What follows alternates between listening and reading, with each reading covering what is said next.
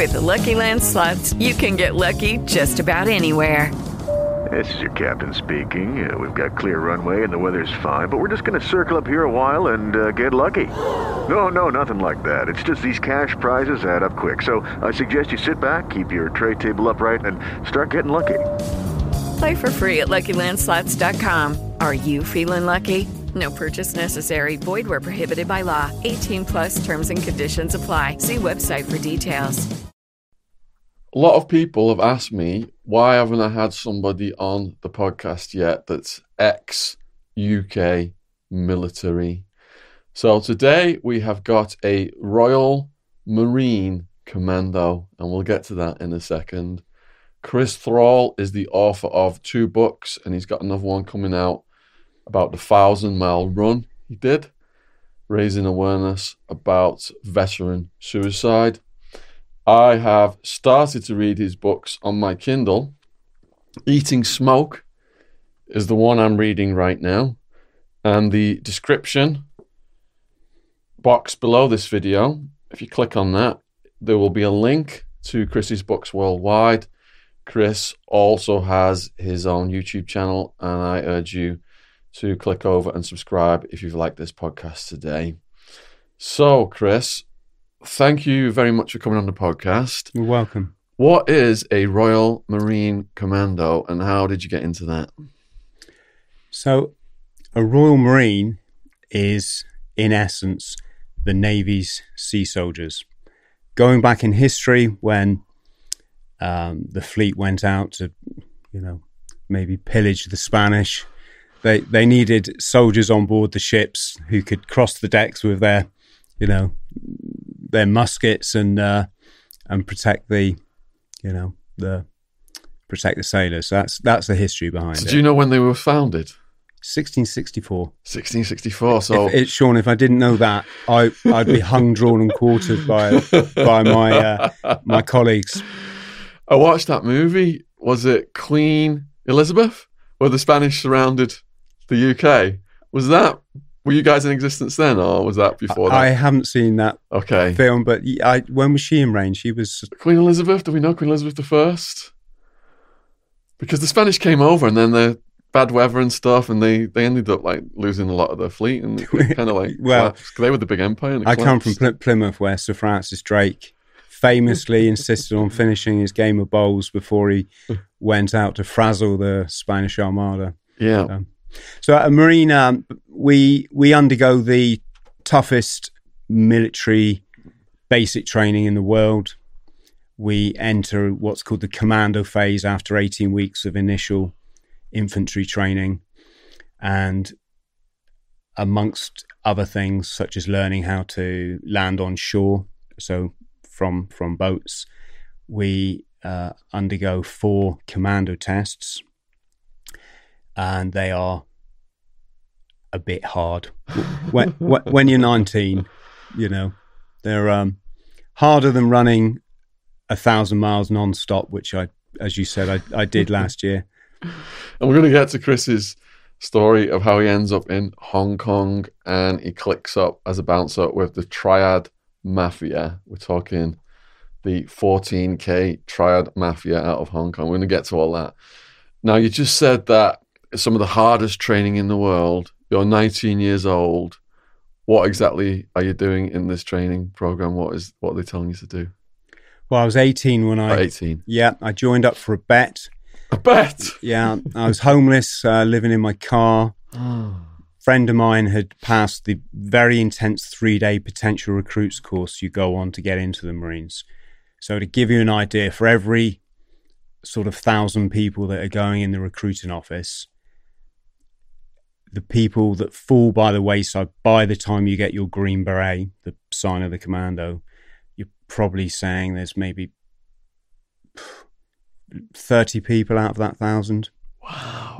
It's it's um and so my friend came round he'd passed this really tough intense three day introduction course and if you don't pass that you don't even get into training in the marines and he he looked at me and said well of course chris you couldn't do it and well I, you know you can imagine i'm sleeping in my car so i haven't had the easiest of childhoods um, homeless for the first time at 15 and then again at 17. And you don't tell me what I can and can't do, right? You know, I'm not a nasty person, but it's, I've got this this pride, and so uh, I said, "Oh yes, I can." And I I went down to the recruiting office, and uh, the guy, the, this big burly marine, said, "Right, hop up on that bar, pull ups." Okay, so I knocked off something. It was nineteen or twenty. I, th- I think I, I, think I was doing about twenty nine pull ups at that stage. I'm, I'm Sean. I'm not. I'm not a macho guy. I, I some things I'm good at. The running, believe it or not, I I was awful at, uh, and I still am. But you don't need to be good at running to run a thousand miles. So you know, pull ups is a huge exercise right? they do in the prison. They wrap like socks and cloths around the metal grid stairs, and they're doing all this. I've read about this and this amazing book that you've written. I really thoroughly enjoyed this one. Thoroughly enjoyed it. I could it. barely do any in the beginning, but with the assist, I started to get up there and I felt the development in the lats. Back at the gym now, I need that assist, man. Oh, tell me about it. You know, so I did 29 then, right? Without, now, without now, any assist. Now, um, this is no joke. I'm, I'm, I wasn't that long ago. I, I couldn't I couldn't do two, Sean. Yeah, I the don't, same. I don't know what I couldn't do. anyway, I digress. But so I'm up on this pull-up bar. I do 20 and I says, "Okay, get down." I think, "Oh, failed." You know, should have done maybe 40. What would what would everyone else have done? And uh, of course, I hadn't failed. He was just like gobsmacked. That it was like, right, stop now, stop. That's enough. That's that's. And then I later learned that most guys do, you know, three or six sort of thing. So wow so yeah, that was me. I was uh, I went off to Lympstone. I did this three day um, commando. Um, in, it's called the Potential Recruits course, and I was so my my only motivation was I wasn't going to fail and let like um, my parents and all my various arrangement of step parents that I've had over the years like see me fail because they told me I was a failure, right? And I was running along on endurance course, which is a, a two and a half mile course interspersed with underwater tunnels that are no bigger than, um, you know, sort of this big. It's this corrugated iron. It's all caving in, so the tunnels are caving in. Rivers run through the tunnels. So at some points you've got that much air that you've got to push your way through. It, it's slightly changed now. That's a that's a health and safety issue, I, I, I, guess. But back in the day, it was there's snakes in there. It's full of an, an, animal dung. Uh, see, I didn't swear. I said dung. Right. Um, and uh, yo, we came off that course after two and a half miles, and I had never experienced exhaustion like it.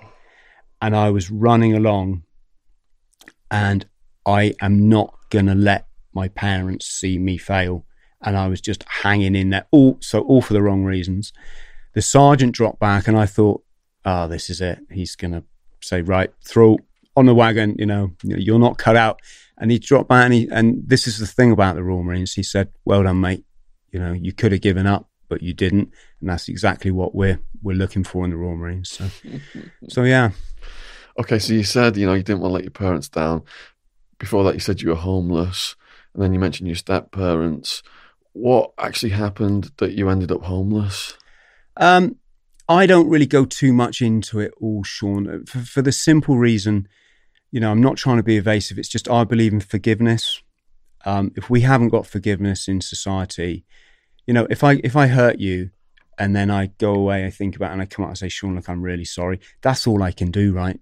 And I make amends you know, you you need to accept that apology, and then you can't then herald it for the rest of your life. Well, this guy did this to me. It's like no, yeah. it's like he had the courage to come and say sorry, and it that's it. So I don't I don't need to go into you know the the kind of nitty gritty of it all. But it was you know I, I was a child of the seventies. Yeah, if people in this um, modern era could knew what you were allowed to do to a child back then and get away with it, mm. they would they would think you would, weren't telling the truth. Oh my goodness! I mean, it, and I mean, just one incident in school, and you got to imagine. I've come from a damaged home, so my my parents they're, they're lovely people, but they they didn't quite get it on, which is fine. You know, this this that was your natural parents. Yeah. So when I was very young, I only knew kind of like turmoil, right?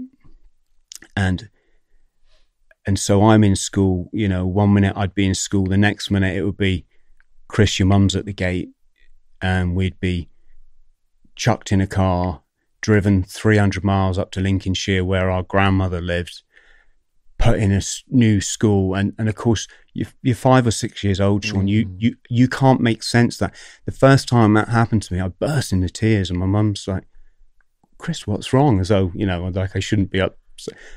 I said, "Can I take my fishing rod with me?" You know, that was like the most. Im- that and my tortoise were the two things that that was my security blanket. You know, my Yeah. tortoise that I love dearly. And uh, she let me down. She stopped working one day. Just she stopped on the, she stopped halfway across the lawn. Did Liz? But um, yeah. So you know, I was at, I I'm a little boy, Sean. You know, and and and maybe we'll come on to what why eventually after completely losing my mind through um, to addiction that I had to start looking after that little boy if this might make sense to some listeners. Um, but uh, yeah so so so things were up and down. You know I went to you know including my my kindergarten or, or nursery as we called it back I think I went to five schools before I was 10 years old. Um, and that's five sets of new relationships you've got to break and then make. That's five lots of bullying. You've got to, you know, you've been in prison. You you got to stand up for yourself, or you're going to become a, um, you know, you're going to become a target, right? And that was that was the case with me. I was very defensive of myself. I I, it, I would. You know, you you wouldn't bully. No one's going to bully me, right? Not you. Don't know what I what, what I've got to go through outside of this this you know this school malarkey. And and that was my saving grace. I was, I was so angry. Don't you dare bully me. That and the fact I did judo when I was at comprehensive for for one year. So yes. And um So you had this hectic childhood, and before we came in, here, you were telling me the tragedy that your parents died. Were you young when they died, or was that later on? uh, my mother died of asbestos poisoning when I was at some time in my late 30s Okay. stepdad. I had a, a, a very dear stepdad, uh, Dave. Very nice man. I was proud to call him dad. You know, even though he was, I think he was like five years older than me or six years older than me.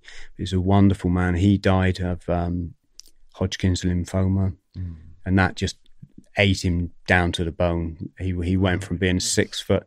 He was your proverbial six foot six giant, gentle giant, and it just ate him away. Yeah. Um, so So getting in the Royal Marines, then, do you feel like some people like you know we're not going to give you a prison sentence if you go in the army that'll straighten you out? Did you feel that it helped you psychologically? It straightened you out, as they say, from this turmoil you have from your younger years. I I really think in this current climate of veteran suicide, which is an it's an ep, it's epidemic proportions now. For people who don't know, and for the people now that want to send our young men and women off to Iran of all places, mm. you know what you need. If you're going to do that, you have to take responsibility. That when these boys and girls come back, more of them are going to commit suicide because of the atrociousness not just of what they experience over there, but combined with a childhood like mine. You can can you see how the jigsaw starts? Chuck some alcohol in there, which is the that's that's alcohol is water in the British Armed Forces. It's the as a substance misuse specialist, which I'm qualified to be. I I did that job for for several years. We we have a very distorted view of substances in this country namely that the worst two alcohol cigarettes way worse than crack heroin all the others you're going to kick those habits. You know you you you have a bit of life experience while while you do it. The alcohol it's the worst one. It's so socially acceptable. It's so easy to do every day and function in society. And it's so hard to kick right I had a cellmate who was an alcoholic, and um, when he first came in, I thought he was like this shriveled up old. Uh, he must have been heroin or something hardcore. And he said he was only like about forty, and he looked about seventy, and he was just he was just gone. Yeah. I Um, should say, um, you asked me about death. Uh, my, uh, you know, my, one of my best friends died when we took acid, drowned, drowned in a lake. Yeah. Which that was uh, that was an interesting. Before we get to that story, I've been watching your videos on your YouTube channel, and anyone interested in his stories on his channel, the link is in the description box below this video. Please subscribe over to his channel. There was a story, somewhat uh, funny the, way you told it, if you, if you if you could tell it today, whereby you're in the Royal Marines and you go to Turkey with one of your buddies, and the Turkish mafia pull this trick on you whereby you end up in this like Yeah. dungeon cell underground, basically. they, they, they, they kidnapped us basically. do you yeah. want to? Do you want to just? Uh, yeah, I just wanted. I just one? wanted to say, Sean, that I had another brother, best friend, Mm. um, Simon Dear, Dearman. He features very much in my second memoir, Yeah. Forty Nights, which is that's all about my what people call recovery, Mhm. but I just call it the journey, right? Yeah. But Simon, bless him, he drank himself to death, Oh he's he was my buddy. We first started going out on the rave scene together. He was Yeah. a big, strong giant of a guy, and you know that alcohol, it's very evil stuff. Yeah. I'm not saying, you know, I'm not talking prohibition or anything like that here. I'm, ju- Mhm. I'm just saying we have such a big problem with it in this country now. And it's about time we started addressing it um, Yeah. for what it is, which is a toxic poison that dis- that Mhm. can destroy lives and is destroying a, a, a lot of lives.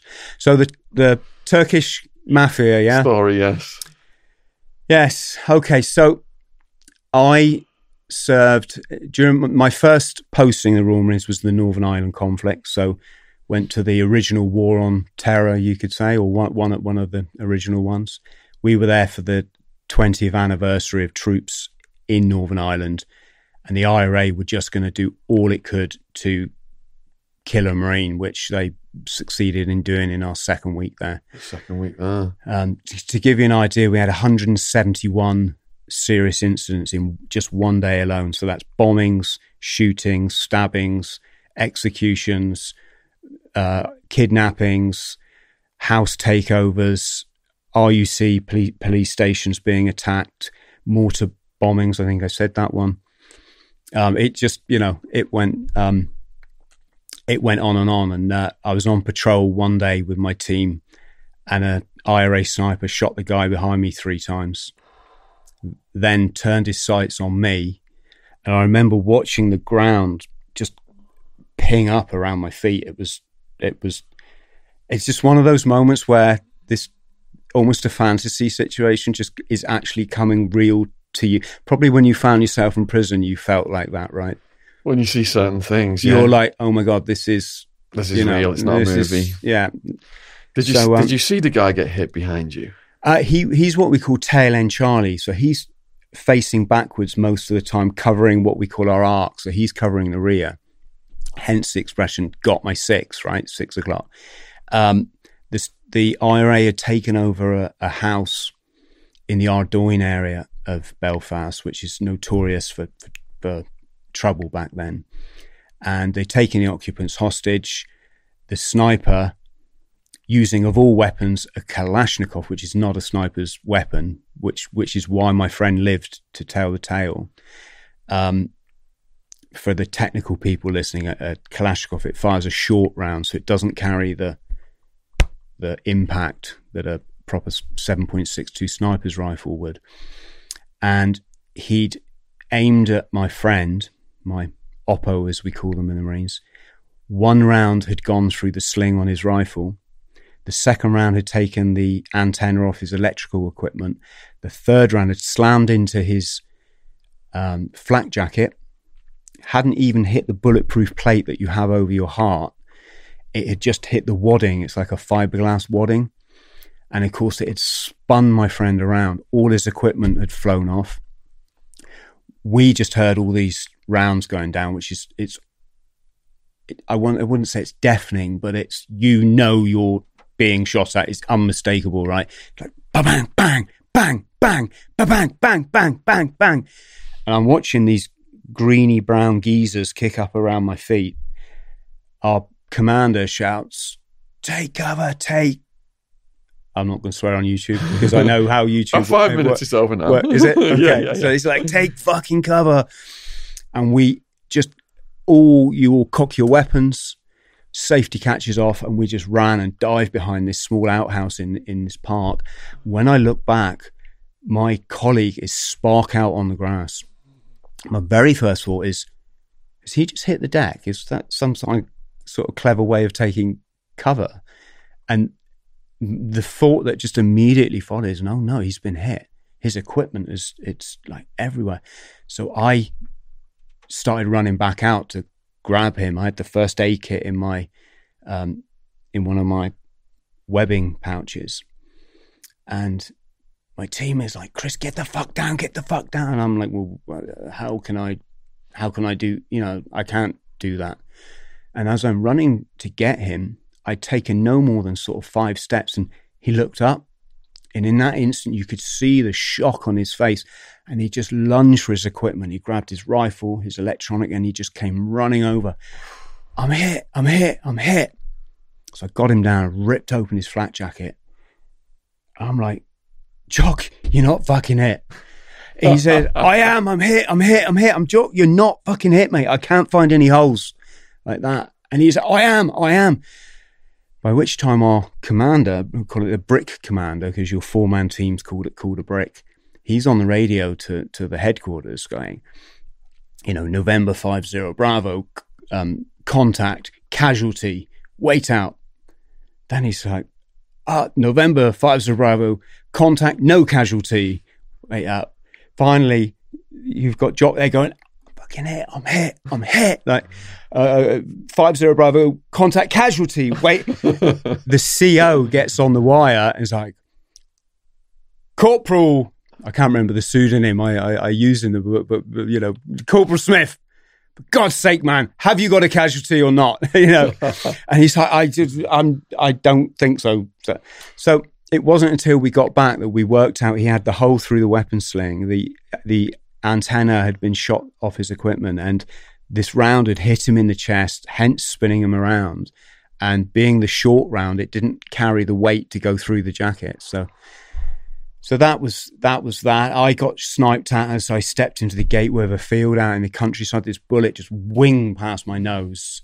Um, uh, that was yeah that um, and me and this same marine that I'm just telling you about, we legged it up this field. Um, it's funny how you can be utterly exhausted while you're in the middle of a of a contact. It it's I remember thinking, my God, I'm ball bagged. I want to sit down, but no. and as we we burst out onto this uh, country lane in the dark, there was a car parked sort of 200 meters down on the left. Its light, his engine was just purring away, and its lights were on. And I and I was all for just let's hit it. Let's just run straight down the road and hit it. Jock had been over the water once, maybe even twice before, and he's like, "Whoa, hang on, this could be a come on." That's where the IRA would fill a car of explosives, um, make it look, let's say, appetizing to the security forces, as it did in this case. You know, I'm, I'm thinking the sniper's in that car, and of course, when you get near it, it explodes. And as we were having this conversation, I, uh, the car drove off. So we, we that that took that you know possibility out of the equation. So that was that. I then did Arctic warfare um, training and survival training up in the Norwegian Arctic, which was insane. I mean, cross country skis are fiddly things at the best of time. They're not like the the downhill that you wear in France or Switzerland, right? They're they're these things they just uh, fix to the ski at the toe like this. Um, and I was actually quite good at the skiing part, but when they put my Bergen on, you got a Bergen that's weighing, you know, the this the equivalent of maybe two or three television sets. It's it's it's just I I, honestly thought it was a joke. I thought the guys because it was my first we call it first winter that they were having a laugh with me that they they gone give the new guy you know all this equipment it just So yeah. a Bergen is a backpack, is it? your all your stuff in Bergen it? yeah Okay. your Bergen unless you speak Norwegian and then Bergen means mountain but Okay. it's it's just a it's that green brand of rucksack you see the, the the commanders wearing. So the first time I put it on, I'm like, how the hell? This is a joke. This seriously is a joke. It's crazy to think within three months you're skiing up to 30 miles a day carrying that and you don't even think about it. You know. Um, so that was Norway. That was a, a brilliant experience. And then I was part of a high security da- detachment, just 12, 12 of us Marines on board an aircraft carrier, which was quite a quite a unique position to be in, quite privileged. We were our job was to protect some of the um, let's just say sophisticated weapon systems, um, and we got to sail to some quite amazing places, and it was one of the best years I think of my life. to be on a ship when when you've got all the aircrew on board, you, you're talking about twelve hundred people. We were the first ship to have wrens aboard, so the first ship to, in the British Navy to have females. So that added a you know. Hmm. Suddenly, these matlows that would have been stinking and you know stinking a bo, sleeping in the same bed for same bedding for weeks on end, were coming down to breakfast with aftershave on and you know, ironing their shirts and stuff. It was quite. It was. Hmm. It was. It was. Yeah, it was quite. We sailed to Barbados, Sean. Can you imagine it? The atmosphere on board. I took up the job as ship's DJ, and I was.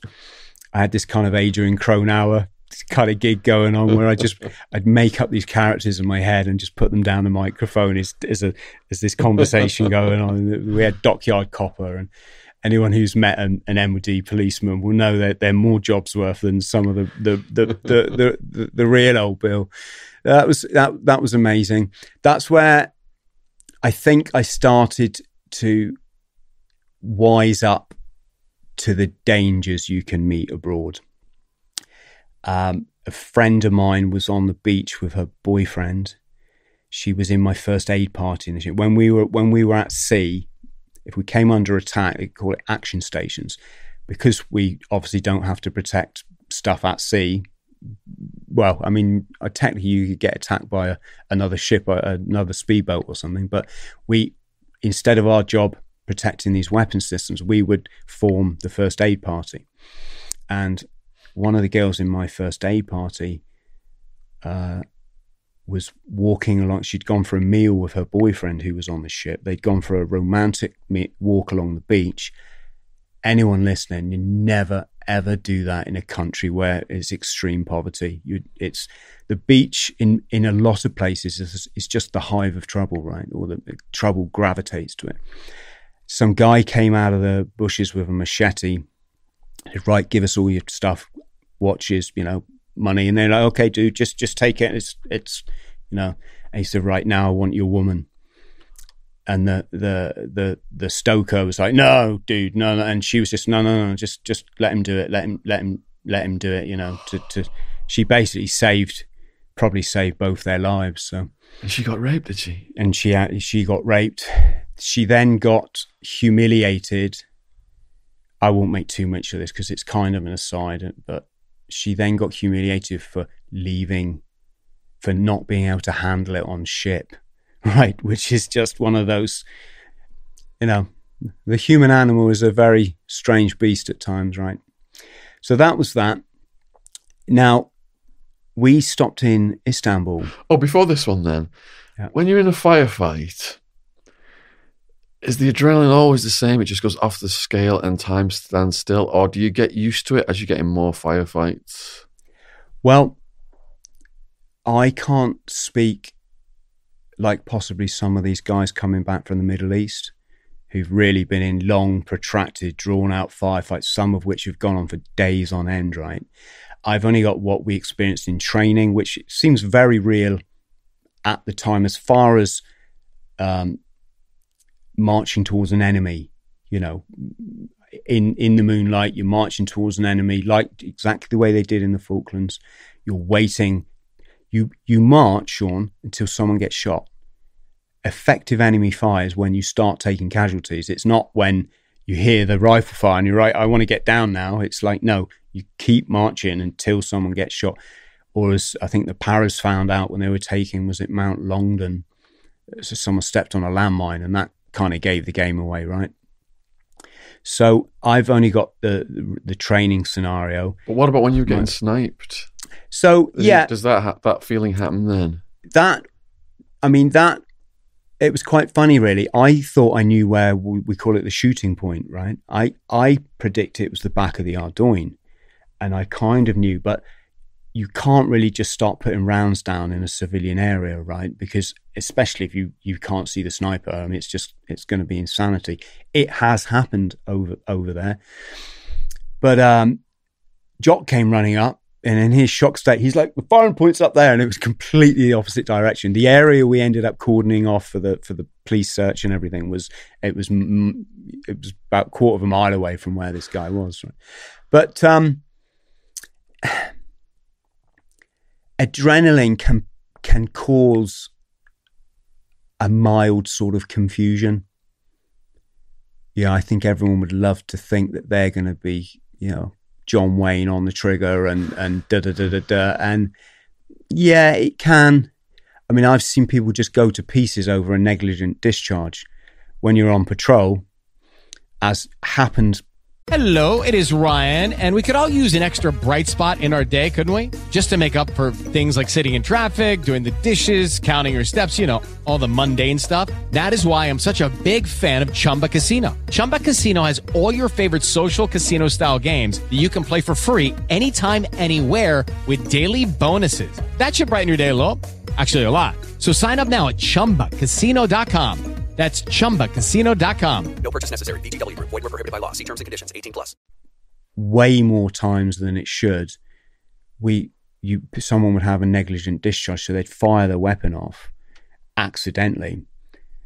Um, goes without saying, people have been killed, you know, in in, in the past with that that situation, and I remember, um, I think it was my friend Dave who he ended up committing suicide while we're on, on the subject of suicide. Uh, he had a negligent discharge um, in Belfast, and I remember some fully trained guys. I, I think they were the army drivers. They just hitting the floor with utter shock and confusion in their faces. We didn't. We didn't. You know. We didn't know it wasn't a, a sniper, right? It's only when someone shouted "ND" that was like, "Oh my god!" Which you know, which idiot's done that? He's you get charged. Uh, you get charged something like two weeks' salary, so it's not. It might even be more than that. It's not something you want to have on you, and it's so easy avoidable, but but people do it, right? So, um, yeah, so yeah, it can be. You know, some people say the first time they have contact with the enemy, they just completely go into shock. I I never really experienced that. I was still kind of on the ball, but what really hit me was when we'd do training scenarios and you'd wear all the electronic equipment, so you could tell if you'd been hit by by your the, the team that's playing enemy for the day. It's like almost everybody got fucking hit. it was, you, you know, I remember the our one of our troop commanders or our corporal shouting across this lad, you know, Marine Brown, take charge of your team.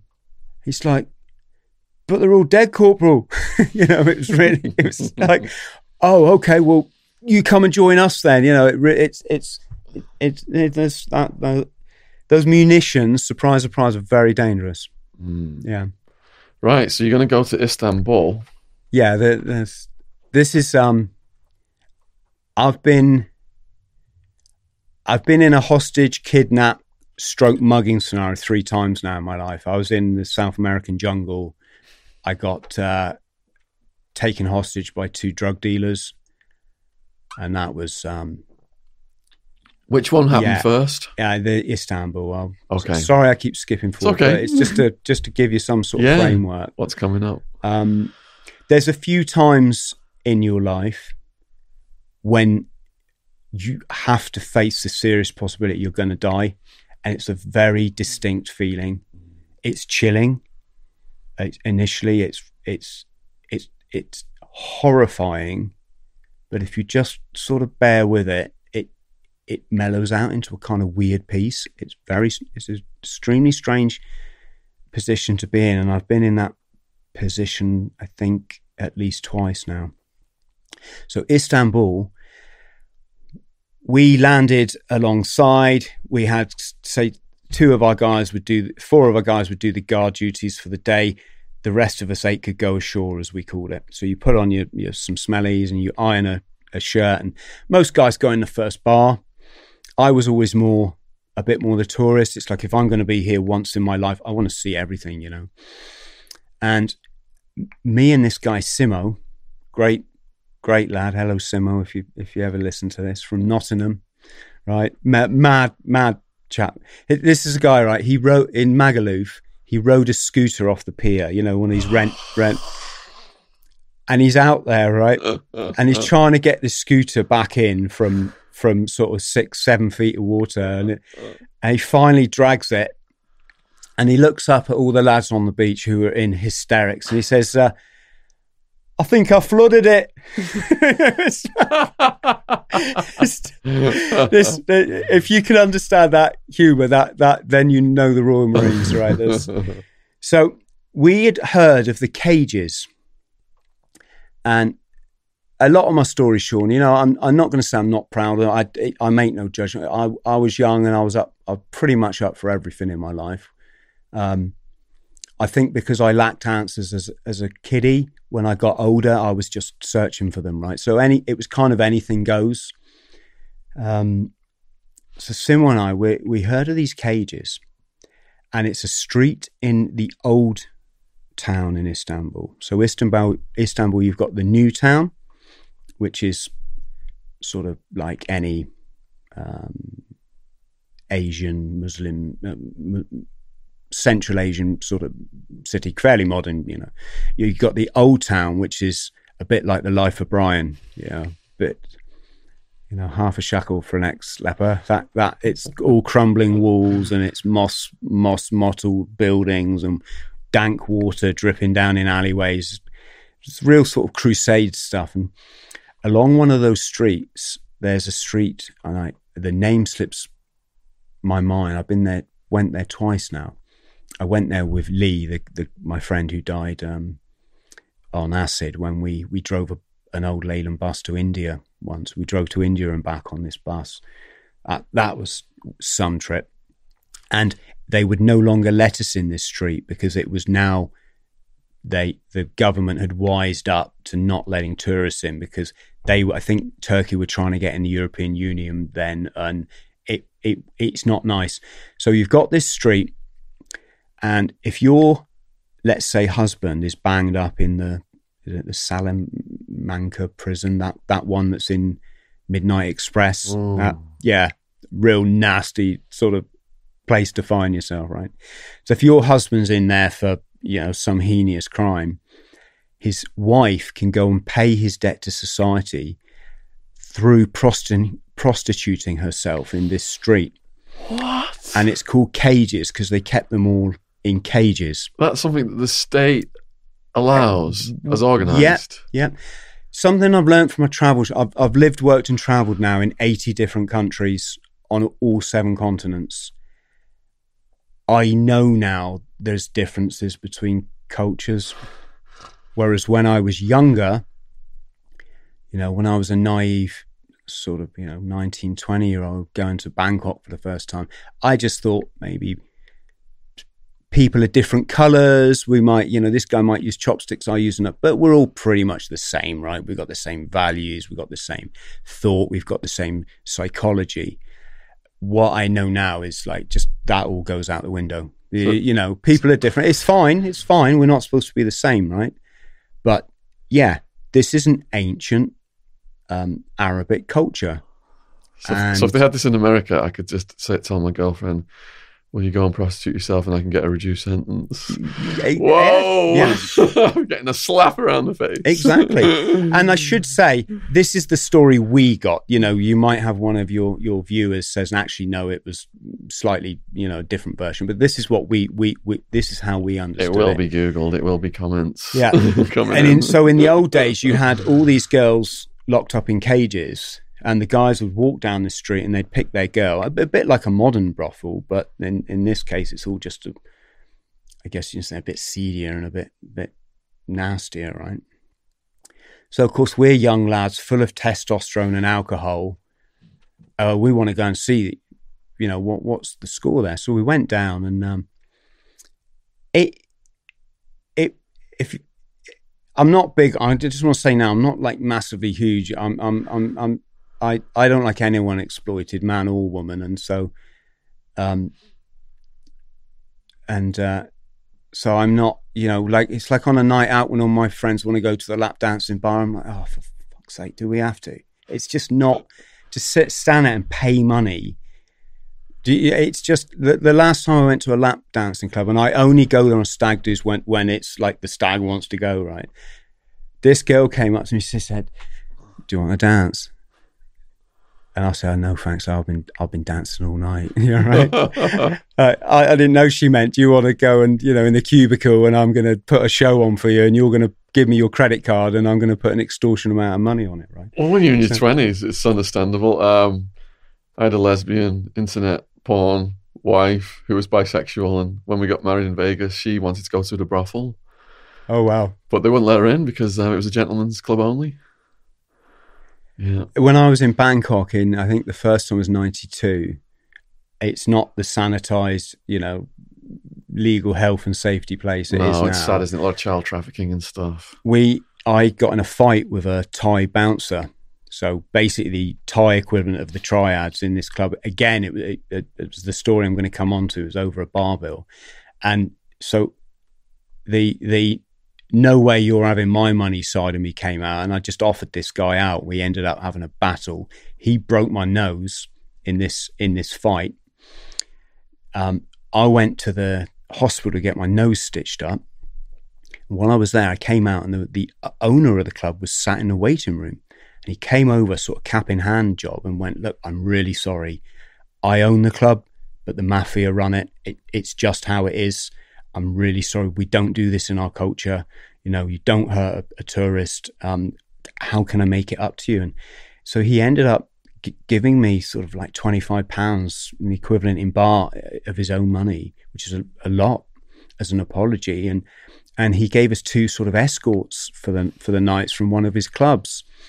And they were dear girls. They took us all around, but the first place they took us was a boy bar, right? And A lady It- boy bar, yeah, no, a boy bar, not Oh, not ladyboy, boy like bar. male prostitution. Yes, yeah, Oh. male go-go dancers, right? So if you think that bar in um, Star Wars is an eye opener, no, you go into a boy bar as a 22-year-old Royal Marines commando, and the guy taking money on the door is sat on a stool with no pants on, ma- masturbating, right? because part of these guys' job description is they've got to maintain a at least a semi all the time because you know it's that's their biggest product, right? And so these girls, uh, for some reason, thought we might want to go in a boy bar. It's, it was quite an eye opener. um, yeah, quite funny. So anyway, going back to um, The Turkish, possibly prisoners' wives, Oh prostitutes. no, no. The funny thing about that is we were sat at a restaurant with these two girls, okay, and we we ordered the food, and young and drunk, I was, I I suddenly started making this barking noise, right, and the, these two girls, and and I was with a South African chap that I was traveling with. They look at me like, what, you know, I'm I'm I'm, I'm doing the um, ventriloquist barking under the table, so I take a bit of chicken out of my stir fry and I. I feed it and then they're all like in hysterics right and then it's like okay, I'll take another bit. And then, right. So the next day, after all the craziness had gone on, we're talking fighting the Thai mafia, bro- no broken nose, compensation, two girls escorting us for the night, going in a boy bar. Right. This this South African lad turned to me and went, That was so funny last night, man. I'm like, what was? He said, that dog under the table Oh man, that was hilarious. so yeah, so going back to Istanbul, just uh, switching continents here, or uh, certainly switching cities. We're we're we're checking out this street, you know, and it's just it's a freaking eye opener, Sean. You know, not the most. These girls aren't going to miss win Miss World. Is is you know not not. I know we don't we don't judge people on how we look, but that it was quite.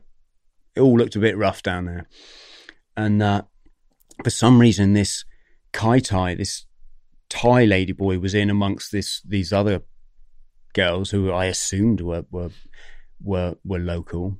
I'm guessing, you know, what with with the way the world is changing, there's probably Central Europeans had been um, pimped into this kind of way of life. I don't think it, I don't think it was the like the olden day scenario of paying your husband's debt st- as strictly as it as it maybe was then. But uh, I sh- this this lady boy mistook must have mistook one of my facial gestures for thinking I was laughing at, which I there's just no way I would do that, right? I'm probably fascinated, but that was about that was about it. She just stood up and whacked me in the bollocks, and it was that was the that was the man side definitely coming out because it hurt. It really, really hurt. So, uh, so we stood there, and this spivvy looking guy comes up behind. But if you've never seen a spiv before, you're probably not gonna you know, he's got this really sharp suit, the pinstripes, razor thin tie, grease back hair, Turkish local, and he says, "Guys, guys, you want to come to my my bar? We got we uh, all staffed by Thai girls. So we're, as I said, you know, we're full of alcohol and testosterone and stupidity. We're like, okay, we'll come to your bar."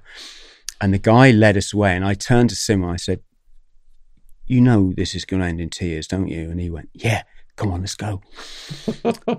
so we followed this guy all up these back back alleyways and back stairs, and and uh, he led us through this hole in the wall, which is big, like old oak door into a in real kind of sort of um, fantasy castle type of door.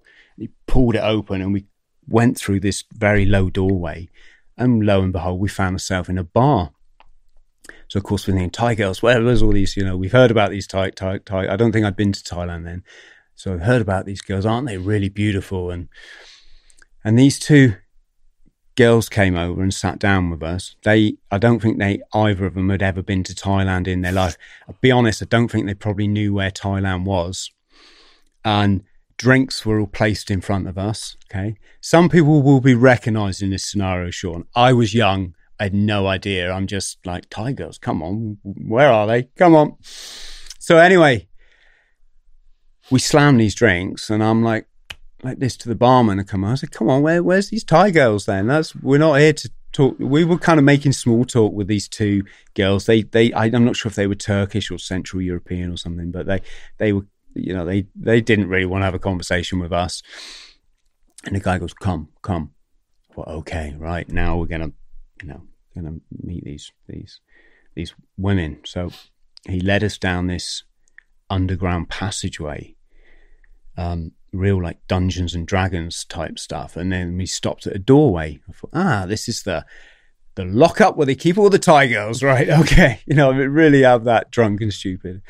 And he opened the door, and before we knew it, we'd kind of like stepped through as you do, and then the door slammed, and Simo and I stood there in a room with uh, the obvious mafia don was sat behind this big wooden desk.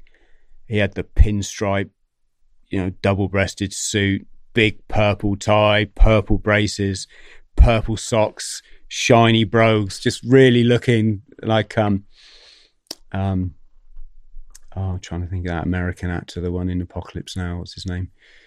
Always play the mafia don. It's a long time since I've seen that. Are we talking um, The Godfather? You're the one who talks like he's got Marlon Brando. Marlon Brando, yeah. This, so you got this Marlon Brando dude sat behind the desk, and down each side were four of his goons.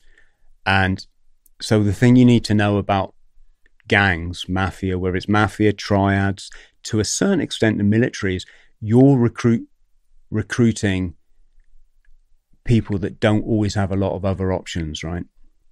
Some of these gangsters they're sociopathic by nature because they've never been shown love so they don't un- it's not it's not programmed into their brain um, that uh, I think we discussed a bit before that some of the Thai tri- triads I met were just utterly vicious, Sean.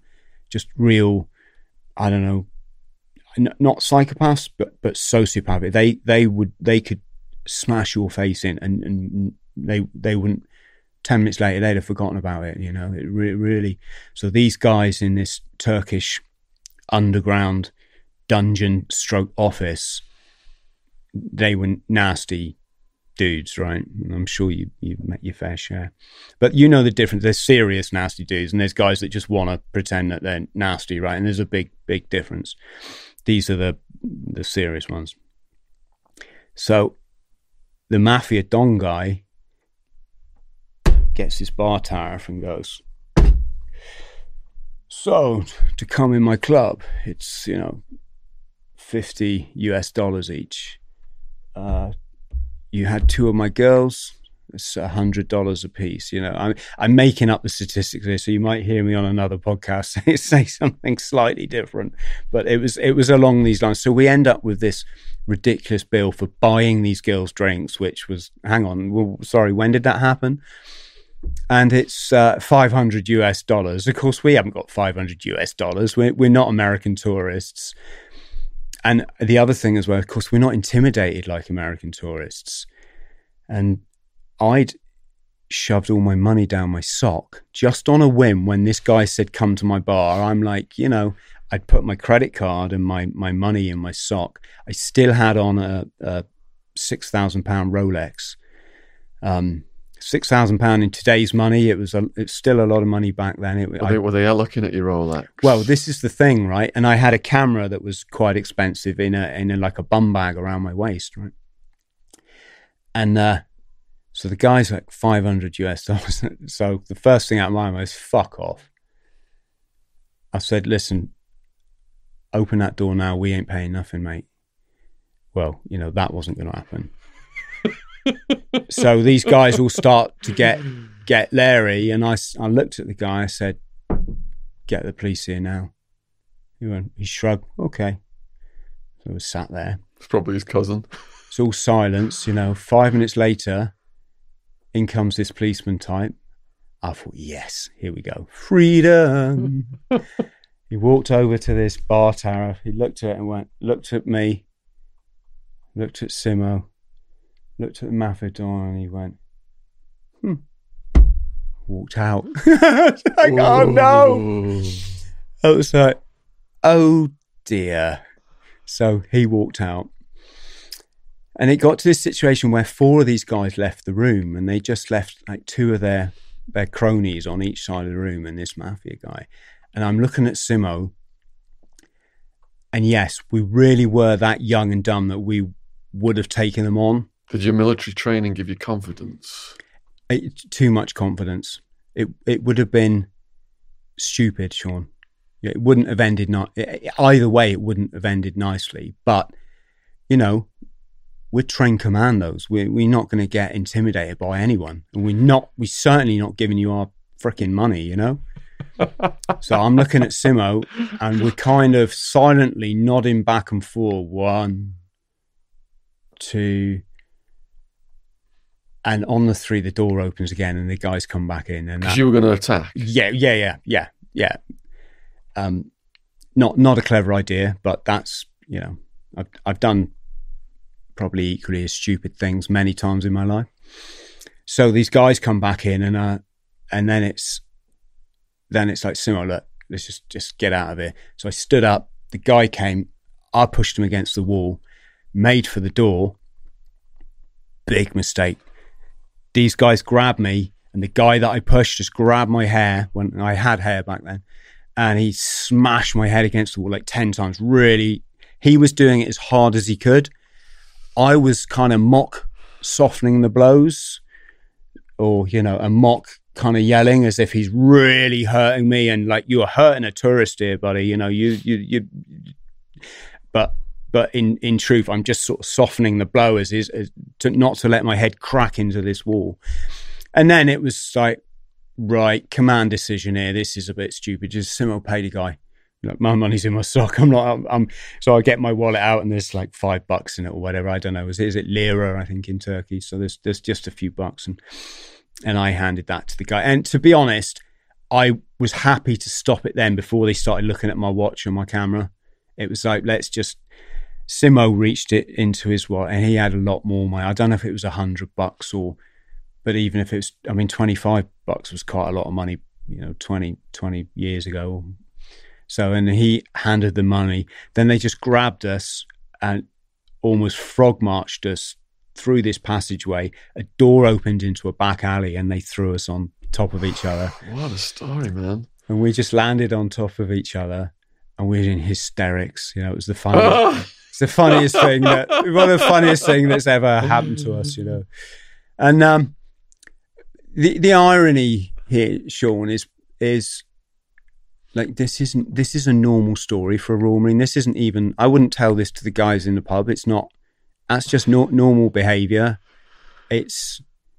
I mean, one of the sadder parts of being in, in the Marines is you you know a lot of young men, a lot of men who die young through such, you know, there were two guys train surfing in Thailand. They'd gone up on the roof. Train surfing. Train surfing. What does that mean? That means climbing out the window of a train and getting on the roof. Okay. which is great fun until a tunnel comes. And then you realize you haven't got time to get off that roof.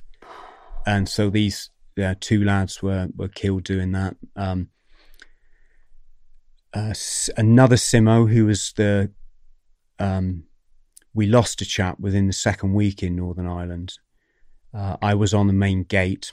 So I had my SA80 rifle. I'm opening the gate, letting the cars in and out, and searching the odd vehicle.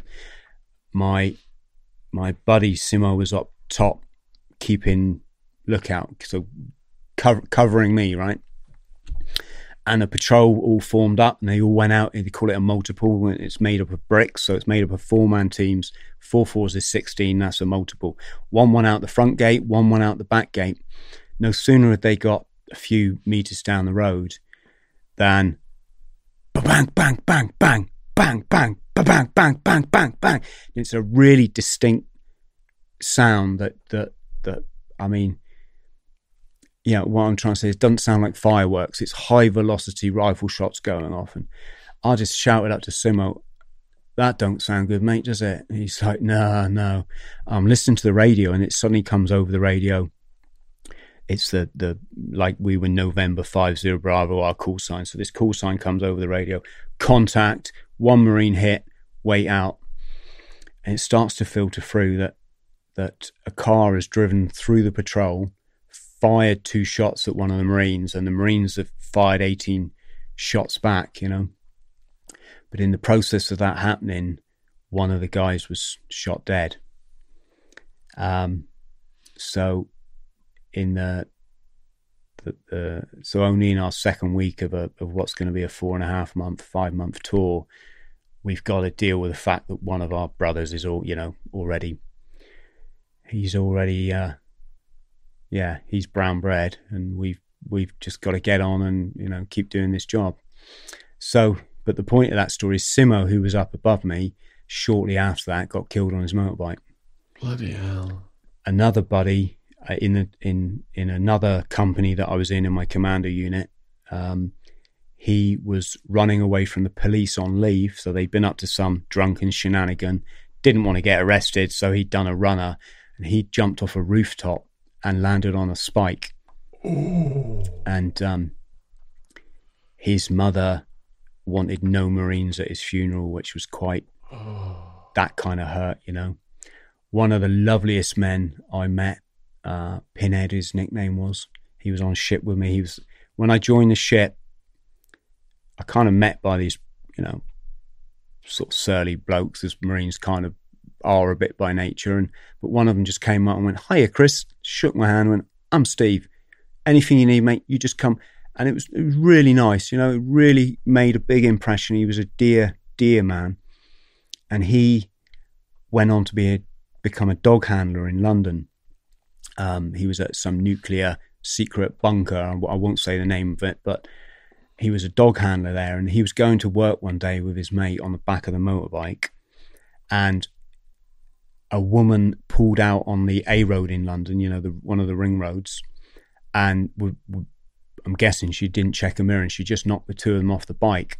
So Steve and his Oppo are in the middle of the road, just laughing because that's what Marines do, as you probably can gather. They're they're laughing, and then a truck came and ran over over the top of Steve. Oh, Yeah. When I went to his funeral, I've never. I'm not an emotional person now by nature because I choose not to be. I, I, when you've been to some of the places I've been to, I'm not going there again, Sean. You know, so I, my emotions are very much in check now. I, I, um, you know, you might get something out of me back in the days when I was a drinker. If I was really, really freaking pissed, man, you might get a tear out of me. But, but this funeral, that was the most emotional thing I've ever seen. The sea was a flood of military in all their best uniforms. It's navy there. There were there were there were female sailors just cr- just crying through the you know from the beginning of the service to the end. There were guys piling into the bar the night before, and they made the uh, barman play Kylie on the on the on the or or everyone was shoving their money in the jukebox and choosing the Kylie track because Steve loved Kylie Minogue. Oh. Yeah, and um, and that day in the church, they had his dog, his Rottweiler, and they had a Marine in full blues uniform holding his dog at the door of the church. And when they br- brought Steve's body in, that dog just started howling like it. That's my master, and he's not coming back. You know. Mm. And if if there wasn't, you know, if everyone in that church wasn't crying then, then they were now. You know, it was it was just that was uh, pretty pretty savage. So yeah, we're probably digressing a bit, aren't we? You said one of the scariest moments in your life was getting kidnapped in South America. Yeah. Which country was that and what happened? uh, French Guiana. Judy was boring. Hello. Then Judy discovered ChumbaCasino.com. It's my little escape. Now Judy's the life of the party. Oh, baby, Mama's bringing home the bacon. Whoa, take it easy, Judy. The Chumba life is for everybody. So go to ChumbaCasino.com and play over 100 casino style games. Join today and play for free for your chance to redeem some serious prizes. chumba ChumbaCasino.com. No purchase necessary. Void where prohibited by law. 18 plus terms and conditions apply. See website for details. So as I said, I've um, I say this, Sean, not to sound big headed or conceited, but you've got to remember I had a time in my life I had nothing and everybody deserted me, bar one friend. I was severely mentally ill. I mean, I was a you shouldn't use this phrase, but in in the literary sense, we're both authors. I was a madman, right? I almost died whilst working for the Hong Kong triads in in in and it, it just it wasn't nice. It wasn't nice for anyone. As you have you as i know you've been through it's not nice for your family. You have to deal with all this stuff you know? And so i just want i say this to shine a light out there for anyone. If you're going through addiction just use it as an experience and move on you know? Because i've gone on i've lived worked and traveled in 80 countries now across all seven continents i'm a pilot qualified pilot qualified skydiver advanced scuba diver. Um, I've explored the Antarctic polar circle. I've scuba dived on icebergs down there. I've snorkeled with leopard seals. I've backpacked through every single country in North, South, and Central America. I've camped out in the jungle catching piranhas. You know, my my childhood uh, hero Tarzan, um, as you know, best-selling author, which was a you know quite a it's quite a special moment when you turn you've turned your life for you know for the good that that much. I'm extremely proud partner and father, um, and I'm a thousand mile runner. Last year, I think you might have mentioned I ran a thousand miles non-stop. Uh, hashtag hashtag nine nine nine miles for anyone wants to find out more. I had spinal surgery, so I hadn't been able to run for two years. I'd had a open surgery on my back. I'd done no training, no preparation, but I, I a wanted to achieve one of my goals, and you, you, you, you've always got to do that, right? That's just a fundamental. You get one life, if you live it right, one life is enough, right? But the other thing is, I wanted to raise awareness of this alarming rate of veteran suicide and ask the government what what are you doing about it you know they won't even register the statistics of all these people that are killing themselves because of their phony illuminati oil wars yeah, and and it's and i also want to highlight that this is what the military are being used for now it's it's a, an awful situation it's so far away from what we joined up for and of course once you're in you got no choice. You've got to go. You know, you you're in your dream career and you've worked so hard at it. It's not like you can stand up and go, no, this this ain't a goer, Sarge. You know, it, it, it's a very tough situation to put young men and women in. So I'm up there at John O'Groats. Haven't put a pair of running shoes on for two and a half years. I've got a 14 kilo backpack, or Bergen as we, as we discussed, and I just announced to my audience in a Facebook Live. I'm running to Land's End. I'm running an ultra marathon every day. Um, I'm doing it to raise awareness of this alarming rate of veteran suicide. And I promise you, I will do it. There's no other option. And so, and the reason I'm putting it like that is I want to show there's such misconception about drugs and the relationship between drugs and addiction, which are two almost completely separate things, Sean. Addiction is a mental health condition. The notion that our government want to put across is that drugs cause addiction is so utterly ludicrous. It's like saying, I bought a car and it's making me have speeding tickets. It's it's really that stupid. And of course, all the time you've got this corrupted dialogue going on. You can't get to the truth. You can't get the real statistics out. You can't have people like me that say, no, actually, you know, yeah, I had a bit of a tough time for a while, but I don't regret it one single bit. And I have the best life now that it is possible to lead. I'm one of the very few people I've ever met. I've achieved all of my goals, you know. I'm not a, oh, I want to do a skydive. It's like, no, I've done, you know, I did that. Uh, it's, it's, oh, I wouldn't mind running. Did? No, I, I did that. Oh, I'd like to write a book one day. No, I did that. And I, again, you know, I'm not trying to sound conceited. It's, I, I just, when I'm up there at John O'Groats, I want to show the world what dr- us drug addicts are capable of. Because being a drug addict is probably next to my my beautiful son, it's the thing I'm most proud of. And if that shocks people to hear, then I, I, it's probably you're not, you haven't been on the journey that that some of us have. I call it enlightenment. You know, the, the and and I think until we start framing things with the truth, then more servicemen are going to kill themselves because you've got this terrible situation where servicemen profess to help their buddies that are struggling, and, uh, and servicemen and women, I should say, sorry, um, profess to want to help their struggling buddies who are depressed. They call it the black dog, right? Well, what's one of the biggest causes that's that's really upsetting the lives of these veterans? It's drugs and alcohol, right? You put that into any equation when you've got childhood trauma, battlefield trauma, you've come out the forces, you've got all that insecurity and lack of lack of a system anymore uh, to, to have to deal with. You're pouring alcohol on top, which they call self medicating, or you're taking drugs. You get so desperate, your family just have to say, "Look, you've got to step away from us from a, from a bit, Dad. You know, you you you know, go and sort yourself out." So you've got loneliness in the equation. Why can't you talk to all your buddies and your others? Because they're all all on their high horses thinking that people in the forces don't do drugs. Well, they need to get real, Sean, you know? people in the forces are a cross section of society. So if, you know, if we're going to include alcohol, 95% of society drink, right? Same in the forces. Alcohol, remember, it's the worst drug. I would say that the majority of my friends in prison were veterans. Yeah.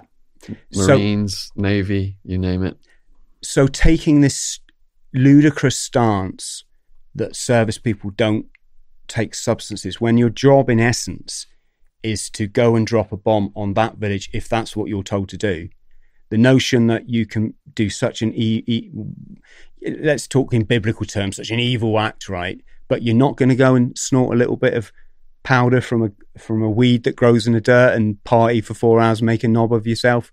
There's no understanding there, you know. A lot of the soldiers I met in prison were traumatized through the battlefield experience, like you described. Didn't get the aftercare when they came back to America. Got on street drugs and just fell into that life of crime and drug use. Yeah, that's a that's another thing as well. That in America they have veterans courts. Again, I think it's something the British government have, have it's been proposed to them and they've said no. And it's not that veterans should be treated specially, um, or as as you. It's just that the circumstances are unique. Very often, when a veteran finds himself falling foul of the law, it's not because he's a, a, a hardened criminal. It's because of the circumstances that he's found himself in, which is two different things, right? There's premeditated, I'm going to go out and rob this person, steal that. Okay, you know, you, you end up in prison. For a serviceman, it's kind of the domestic violence that escalates out of control because they obviously lost self control through through through um, through the situation that they found themselves in. It, it's it's maybe GBH because they've gone and punched someone that's talked to them the wrong way because in the military there's a set way you do things. If you're going to you know, you're going to say bad mouth someone in the military, you've got to be prepared to back up physically. If not, you don't bad mouth them. You just take a hit on that one, you know? I felt that like that when I got out of prison, when people talk to me in a certain way and you can't speak like that in prison. You're like, took me a long time, Sean, to realise in, when I was in, as we call it, Civvy Street, Civilian Street, that if someone wrongs you, you can't just go up and confront them. And it's some would argue it's maybe a bit of a shame in some situations because the way certain individuals behave, it's it's probably a shame someone hasn't punched them over over the years, right? so, so yeah, so this is the situation with veterans: is people got to get off their high horses, stop treat treat treating alcohol as some golden elixir that that we should all celebrate because it's not. It's it's just a toxic poison that that that that can destroy lives and stop making differentiating between alcohol just because it's legal and, and other substances you know they're all they're all much much much of a much you know. And don't go thinking that that just because you haven't experienced it that the guy standing next to you hasn't either because they probably have. You've touched on a um, few important things there. The establishment profit from the status quo which is the criminalization of addiction and prohibition yeah you're seeing the people rebel against that now with decriminalisation of weed, and we've seen the success in Portugal, decriminalisation of heroin, even. And then you also touched on about addiction. So my journey, what my therapist helped me with was that there's nothing wrong with having an addictive personality if you channel that into positive addictions. And that was a big epiphany moment for me. I was just this wild party person so now what keeps my head straight is the fitness classes, you know, doing the weights at the gym, um, yoga, meditation, all these different things. And I can see that that's obviously been the big thing to help you stay level headed, is it?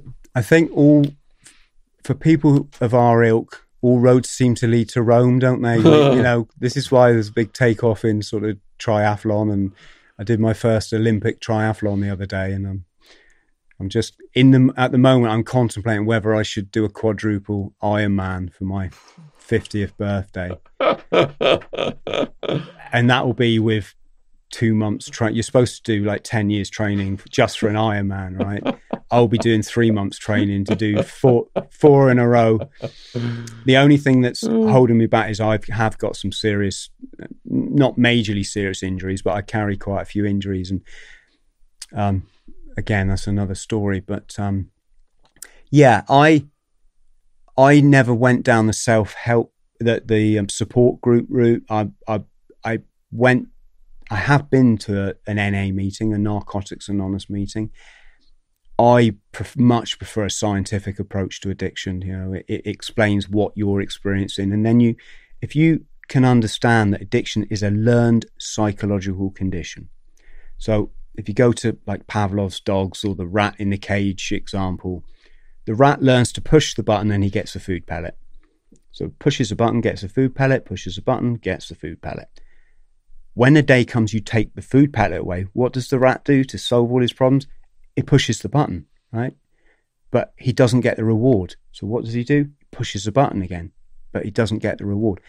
If you can understand that, that's addiction. You you start taking a, a pill of potion because it you get rewards from it.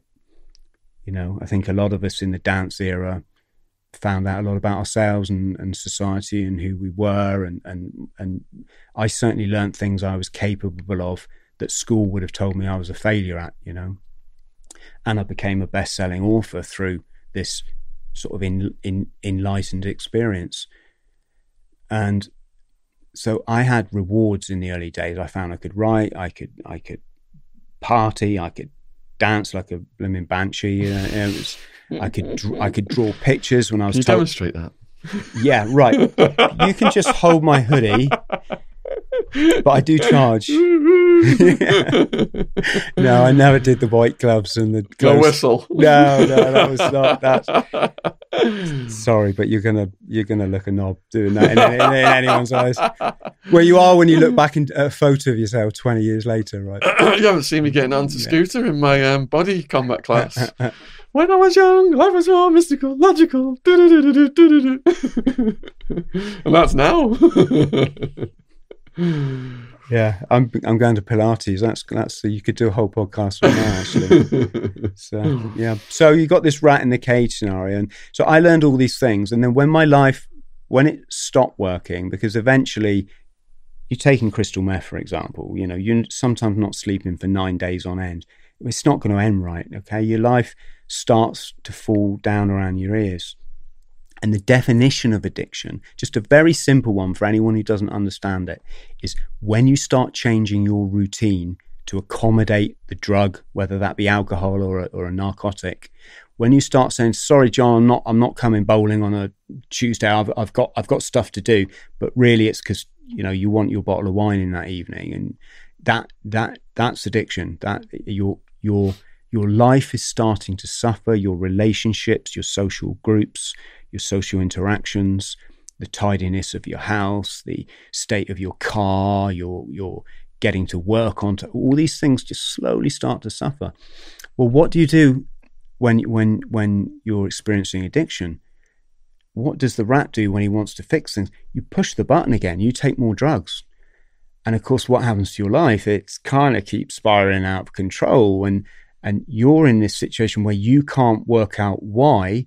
So what do you do? You take more drugs or you drink more drink and you're constantly in this this state of, of do the action, ruin your bit life a bit more, but you but because no one's ever explained what's happening to you, because they don't educate young people as to what addiction is, because they don't talk about it, you know, because it's taboo to talk about. No one who's who's going through what I went through really realizes. So you're in this thing called denial. And it's fine because eventually and I mean, it's not fine if you die. You know, let, let let's let's we have to consider that. But statistic, let's talk statistically. Most people who go through an addiction, whether it's sex, food, gambling, they not they don't die, or even drugs, right? So I want to try and get the emotional angle out of it because when we cloud things with emotion, then there's there's no logical debate, right? So you you you you're in this scenario where you start to think, hang on, I think my life's like not working anymore. I, I, I don't see my friends anymore. Um, I, I haven't bought clothes for quite a while. I my I can't remember the last time I ate. My family won't speak to me because they don't know how. You know, maybe I should start changing my life. And it's when you hit that absolute rock bottom, is when you have that epiphany. You So know? you went through this with your own crystal meth addiction. yeah. How did that come about?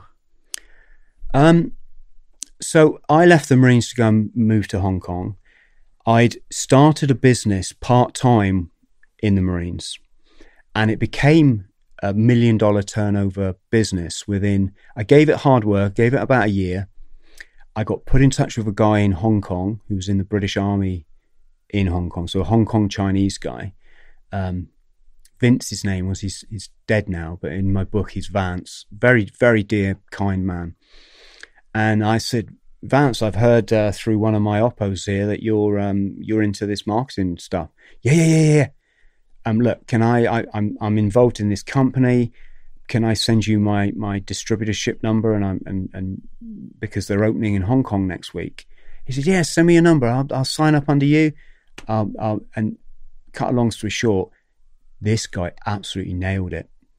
Off my my first month's bonus check was two thousand seven hundred pounds. So, and this is twenty years ago, Sean. So I was earning eight hundred pounds in the military a month. I'm getting two thousand seven hundred for my business. My it was the Asia Pacific expansion of this company. It was called Quorum International, if anyone remembers it. And I had the biggest business in the Asia Pacific for this company, and I'd started it part time. You know, um, I had the first ever network marketing operation in mainland China, and I was heralded as what they call diamond. It was the highest position you could get to in this in this network. I was on track to be. I was already a silver. I had gold and then diamond to go. Right, and I'm not one of these guys. I, I, never count my chickens. I'm always a bit like, when the money's in the bank, then we will believe it, right? So, l- leap forward a bit. By the time I put my 18 months notice in the Marines, got out to Hong Kong to really smash this thing, and yeah, I'm I'm going to get that Porsche that I've got pinned to my fridge, the picture pinned to my fridge, all that motivational stuff that we we learn a bit about. Um, I spent my resettlement grant to go and see Anthony Robbins, and you know, he taught us how to walk on fire and all these kind of stuff. That's how keen I was as, to get this thing off the ground. So there I am. I'm I'm in Hong Kong. I'm bunking in the military barracks illegally because a, a, funny thing happened. I came down with kidney stones. Mm. So hot in Hong Kong. I wasn't drinking, but I'd drunk a milkshake during the day, rushing between business meetings as my business was crashing anyway. It was kind of a you know, there wasn't an awful lot I could do. And suddenly I came down the most intense pain I'd ever had in my life. And I just collapsed on the guardroom floor at HMS Tamar in Hong Kong. The um, Gurkha got on the phone to the duty sergeant. It's all in eating smoke, by the way. Um, and the he's the Gurkha, they come from Nepal, right? They're British soldiers, but they come from the mountains of Nepal. He said, uh, and they call everyone sir, which is quite endearing. They don't they don't care what rank you are; they just call you sir. Mm. So it's like, oh Sab, Sab, Sab, you must come to the guard room now. So he must have said something disarming, like I'm on my coffee break. You know, I'll be. He's like, no, Sab, you no understand. It's one of the marine. He very sick. I think he gonna die. like that. And this next thing I knew, this army sergeant was at my side, holding my hand, going, "Mate, you're all right. You're all right you're all right. And I'm, I, I was trying to write my phone number down because I thought I was dying, right? Very different, that kind of dying to the other scenarios I'll, I'll, come on to. So I'm trying to write my phone number down. They whisk me across to the, uh, I think it's called Queen Elizabeth Hospital, which was on the Kowloon side of Hong Kong. And lo and behold, and I and I'm puking up on the floor. I've got these two nurses from the uh, I think it's the Queen's Alexandra nursing, like the Corns, you know, the, the, it's a military type of nurse. And I and I looked at one of them. I said, "Where, where, you know, when, when's the doctor coming?" She said, "Why? Why?" I said, "Because if if he's not here soon, I'm going to jump out the window." And I wasn't joking, Sean. I was in that much pain. I was going to jump out the window, and it turned out kidney stones of all things, right?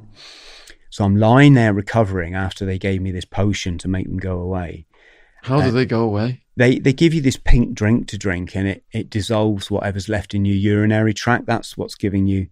It's like trying to pee, but you, you but you've got something stuck down there, right? Because they're stuck in your urinary tract and and grabbing onto the. Yeah, they come out in your, your, your urine, so it's it's um, it's like your pea shooter is malfunctioning. You know, you got a blockage, and uh, so there I am, and I'm wallowing in heaven in hospital. They've left the air by my bed, so or the gas. So I'm just sticking the gas on, and I'm watching. I was watching a Michael Jackson concert, thinking, "Wow, this dude's good, isn't it?" You know, I'm sniffing this gas. This is that's my kind of addictive personality coming out.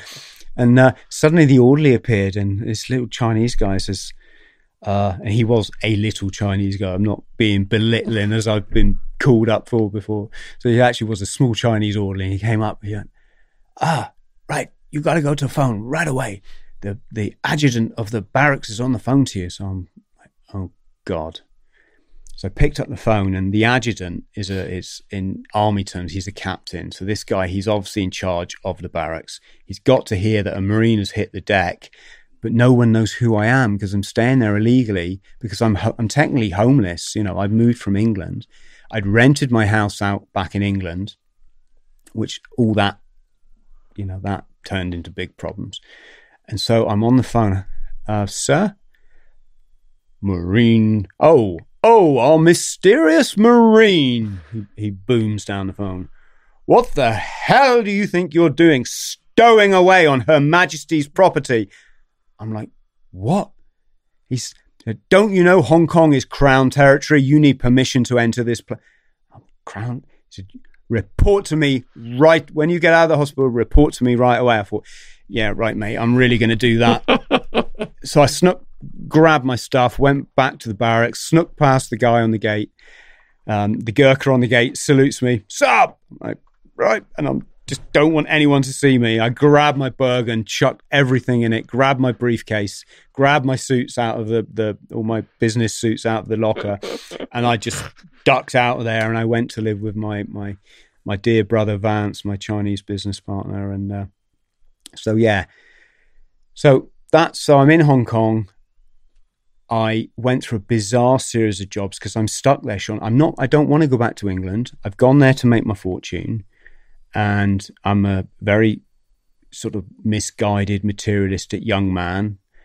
Um, I obviously don't know the the sort of things that I know now that are important in life, and certainly money isn't really one of them. Not not the abundance of money I wanted back then, we can say. So I'm in Hong Kong, and I I'm stuck. I'm I'm eight thousand pounds in debt.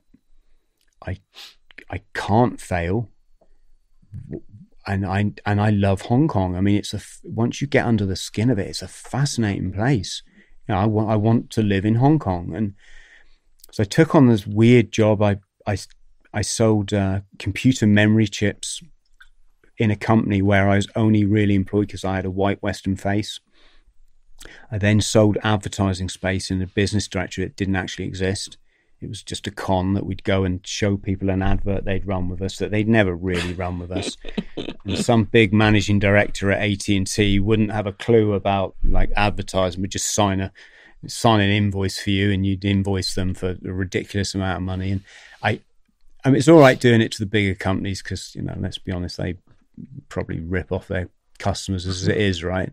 But but I had to go and sell to this small guy who ran, ran a small publishing company, and he just turn around and went, Chris, that's not our advert. We, we design ours ourselves. Well, and in that moment, I felt so bad, Sean, you know, because I'm not, I've, I've done stupid things in my life. I went through a, a, a, period where I really fell foul of the law and I, I was quite luckily got away of it by the skin of my, my teeth sort of thing. And, but, you know, I'm not a nasty person by, by nature.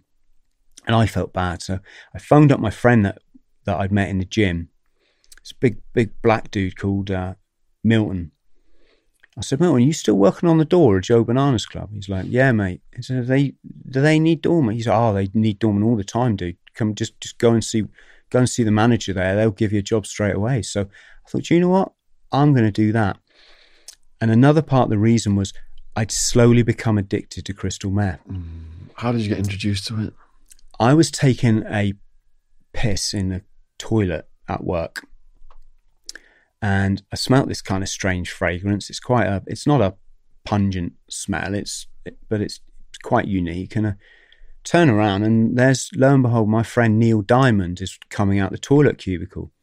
And he's a, funny enough, he's a schizophrenic uh, colleague. He worked in this crazy um, company I was in selling these computer trips, and it was crazy. It was real old school trading house, and again, read, Eating Smoke, and you'll you'll, you'll understand what I'm talking about.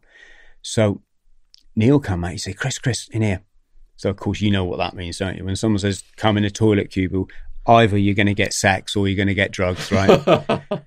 I wasn't lucky enough to get sex. I just, I just got crystal meth addiction. Right?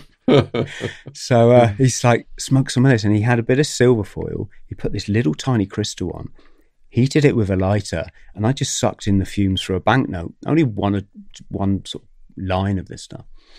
I didn't think anything of it. I'm figuring it's like, you know, E or it's like, I, I think I'd done one or two lines of coke by that time in my life. Not, not a lot of things. And, and, uh, I sat back at my desk and I suddenly had the most amazing feeling of well being you could ever get. It was like God had assigned 100,000 angels to come and massage my every molecule.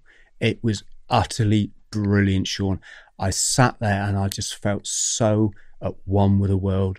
This amazing sense of tranquility, peace. You've got to remember, I've never known peace. My when you suffer childhood trauma, you're you're always in turmoil. You don't know it. I didn't go through life thinking, "Oh, I'm I'm a troubled guy." I'm. I thought I was normal, but suddenly, when when you get introduced to like complete um, a complete state of nirvana, you realize what maybe normal could be for other people. Maybe this is what you get if you, you know, if your parents helped you with your homework and took you to rugby after school and good little Johnny and gave you hugs and kisses and you know. So I'm there just I I couldn't believe it. I couldn't wait to get some more of this stuff. So as soon as the clock struck seven, which was that we we worked twelve hour days, I'm off. I'm on the underground. I'm going across Hong Kong to the ghetto, which is called Chungking Mansions in Hong Kong. I'm going up this filthy, decrepit beast in this aging elevator that just stunk of curry. And I'm hitting up Mark, who's a Ghanaian immigrant, and he survives in the territory because they they quite hard to get a job as a black man back then in in in in, in Hong Kong. They kind of call him Hagwai, Black Devil. Call us Gweilo, White Devil or White Ghost, which is not maybe as derogatory as it sounded. It's just you've got to mention, remember in Hong Kong, it wasn't that long ago. We're not talking much more than 250, 300 years that the first ships started appearing from Europe with these weird people with ginger hair and, and blue eyes. And well, to a culture that had never seen that, they that this is the devil coming, you know. And especially as we we brought them opium and we stole their silver, right? So, um, so I'm there. Uh, Mark's surviving by selling drugs in this hovel of a room. You know, we're talking. You think Trainspotting, but in Hong Kong, it's it's quite it's quite depraved, and uh, I didn't care. I'm not a judgmental person. To me, Sean, this is just life experience, and if I can get some drugs off this guy, even better. So he didn't have any crystal meth, but he sold me a bag of heroin. It is Ryan here, and I have a question for you. What do you do when you win? Like, are you a fist pumper? A woohooer, a hand clapper, a high fiver. I kind of like the high five, but if you want to hone in on those winning moves, check out Chumba Casino. At ChumbaCasino.com, choose from hundreds of social casino style games for your chance to redeem serious cash prizes. There are new game releases weekly, plus free daily bonuses. So don't wait. Start having the most fun ever at ChumbaCasino.com. No purchase necessary. VGW. Void were prohibited by law. See terms and conditions. 18 plus. And this is just purely my addictive side that I can't get what I want, but I, I need to have some, you know, not, not, I wasn't like withdraw or anything like that. It was just my mind needed pacifying with some drugs to give me something. And, and, uh, give me this bag of heroin. And I went back and snorted a couple of, you know, you can smoke heroin, but you can also, it, it's pure over. It's called China White. It's, it, it's a white powder, whereas English heroin is brown heroin from, um, I'm not even sure the, the, the growing regions. I'm guessing Afghanistan. They get it from the Golden Triangle, so it's it's this white powder, and you can snort it um, like cocaine. Although I'm not suggesting anybody does. It's just that's how it is, right? Well, I say that in all seriousness because we had two guys from Plymouth went to Cambodia fairly recently. They they wanted to par- have a party, so they bought some coke. And what they'll do in in parts of Asia is because coke is very hard to get, but this white heroin is very easy. It's there in abundance. They sold these boys heroin. They went back to their hotel room, went, wow, let's have a fat line of this stuff. Snorted a line each, and they were both found dead in the morning, you know. like in um, Pulp Fiction. Yeah, they they were twenty like twenty two year old lads just out for a bit of holiday fun, and so so there I'm in Hong Kong, and I start to buy just let's say ten quid's worth, ten pounds, hundred Hong Kong bucks worth of heroin, uh, worth of um, crystal meth every fortnight. You know, every fortnight I get a bit of an, a bit of an itch, and I think, do you know what? I'm going to do that nice stuff again. That's and I would have a kind of me night, staying up all night.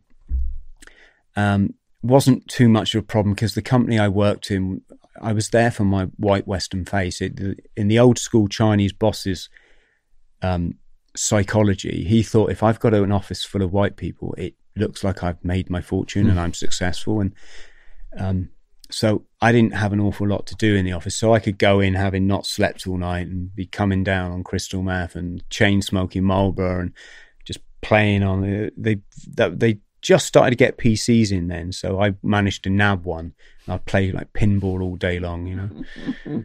so yeah, so I started to stay up all night. I found that I could draw. I found that I could write. I found that I could do song lyrics. You know, no, wasn't I wasn't like Mozart or anything, but it was important to a guy like me when I've been told at school I was a failure at all these things. And society was happy to let me go the rest of my life thinking, well, I'm a failure because I didn't get O levels or GCSEs. You know, this is, you know, so again, to any young people that, that take the message from this, you know, school, it's that's, you, you're going to find out if you, if you want to, you'll find out where your, your future lies. Um, so yeah, there I am, Sean. I'm I'm taking this drug, and when things all started to go wrong, my girlfriend came out to live with me for a while. She then got a job with British Airways, or actually she got an interview, and and I could tell she didn't like Hong Kong. It's very hectic there. It's it can be a bit seedy if you're a woman. You know, you're you're in very close proximity to a lot of other individuals, especially on the transport and in the streets. And groping is not uncommon and there's a lot of like body odor that you that just becomes normal there's the permanent in the monsoon season and this permanent smell of like moldy washing you know it probably reminds you of prison right so so she didn't like it she went home and you know i was lonely when she went you know i'm not i'm not like a homesick type of person but i i love that girl she's gone which I guess my brain took as a bit of rejection, although I wouldn't have stopped to go in for this dream interview. And I guess maybe I'd taken crystal meth a bit more then, right? And when I started working in Clubland, I did my first night working as a doorman high on crystal meth. Not a, not a huge amount. How did you get that job? I phoned this guy in my gym. So I went to this gym, very interesting experience. In Hong Kong, you can buy steroids just over the counter. Back then, it's probably all changed now. So, I, uh, you know, you could go in. Um, I think I went in a chemist and I said, "Have you got Dianabol?" Which was it's it's a pill. It's not a massively strong steroid, but it just gives you a bit of bulk. And and I someone had introduced me to this in in the past um, for a time in my life, and I know I know what they how quickly they can change your body, right? So I'm buying this Dianabol. I'm going to my nearest gym, and it's full of triad bodybuilders, and they're just, it's like something from a Bruce Lee movie, you know. Whenever Bruce Lee came on the big TV screen, all these guys would just stop, put the weights down, they would just stare at the, you know, they look like those Easter Island statues, just staring at their idol. You know, Hong Kong's number one son, Bruce Lee. How do you know they are triad at this point? Do they have distinct tattoos or? Um,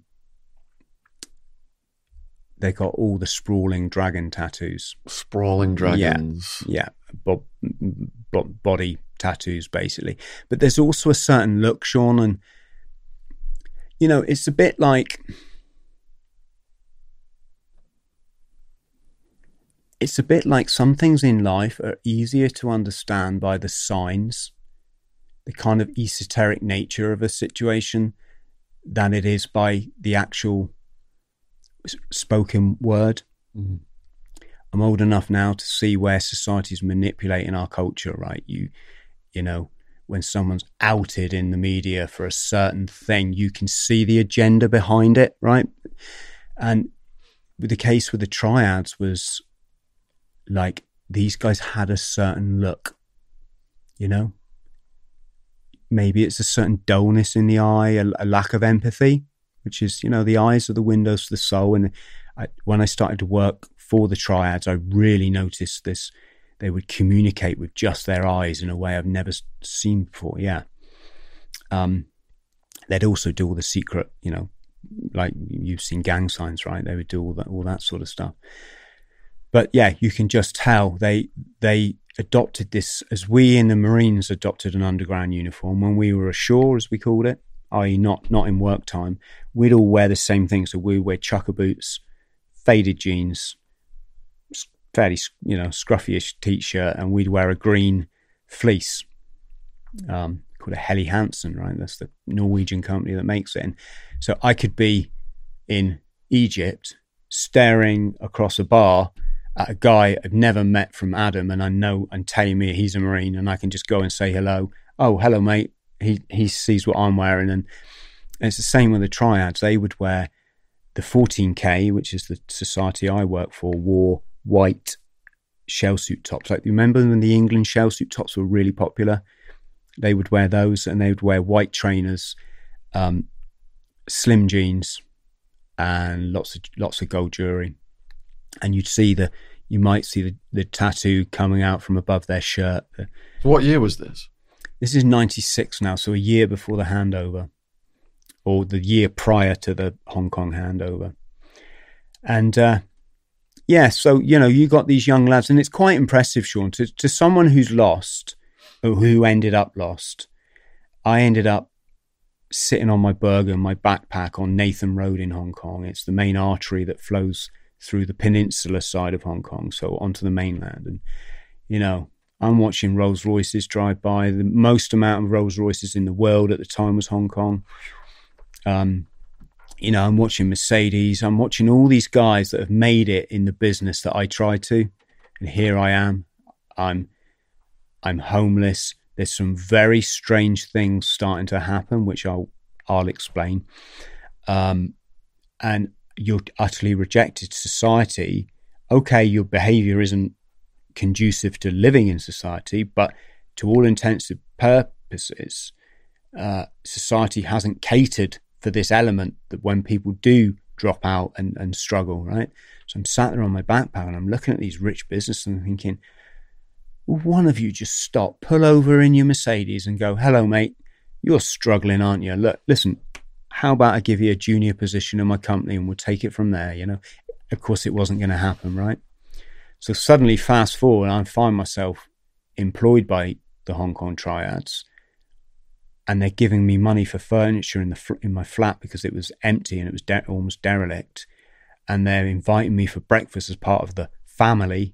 Right, I never was a triad. I never pretended it, I, I, I was, and I wouldn't do because you need to be a pure-blooded Chinese, right? But I was like affiliated by nature. The fact I was a club nightclub doorman for them. You know, I was their go-between between uh, the Eastern face, which is a concept of pride, and Western ignorance, which is your drunken businessman in a club pushing a Hong Kong Dilo, which is gang leader, big brother, in the chest, going, oh, I ain't paying for fucking water. Who's this? And you're like, my job was to go over and say, friend, friend, calm it down. You've just pushed the like one of the most serious men in Wan Chai in the chest. If it, it, you, you look around you, they'd look around and they'd see mm, sometimes you know 20 sets of eyes all looking daggers at them like you do that again we're going to annihilate you and it wasn't pretty when they went into that mode right? That is you pick up any weapon you can. So i'm here now.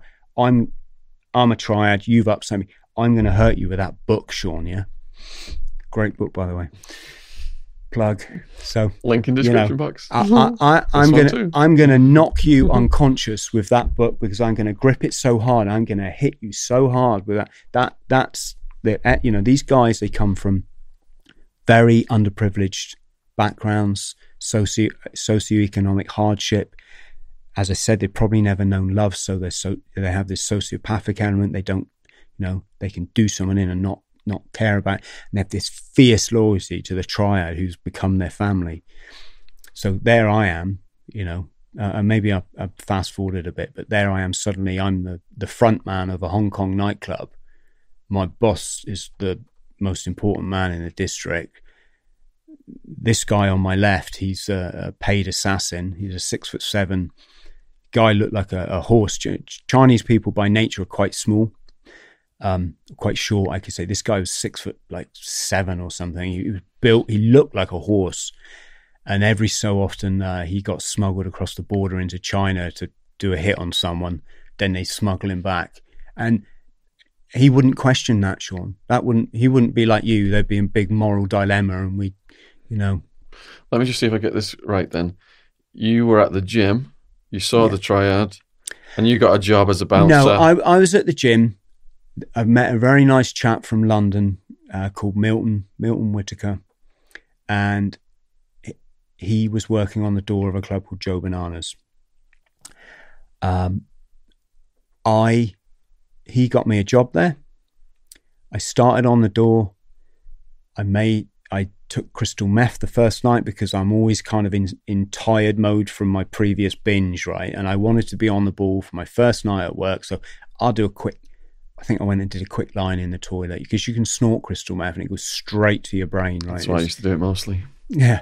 Uh, people don't know crystal meth is the purified form of amphetamine. So it so whereas you might buy speed in a club, you're going to get 5% purity mixed with anything from baby powder to glucose, right? Generally glucose. People aren't that stupid.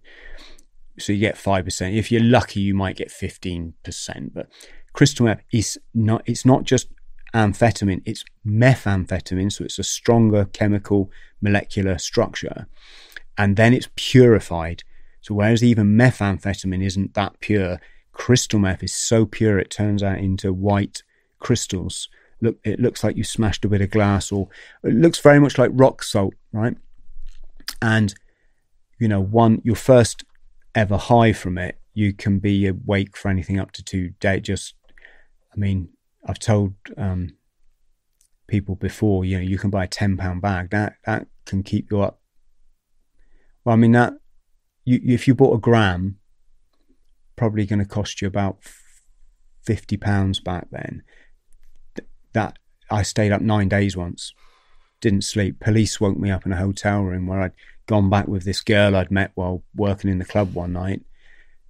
I hadn't slept for nine days. She tried to wake me in the morning, obviously, and I and I I was just you're not going to wake someone when they're asleep after nine days, right? I'm dead. She probably thought I was dead and she ran away. Next thing, the police woke me up. I was so confused, Sean. I didn't know my name. Like, who are you? Who are you? Um, I could remember I was called Chris, and that was it.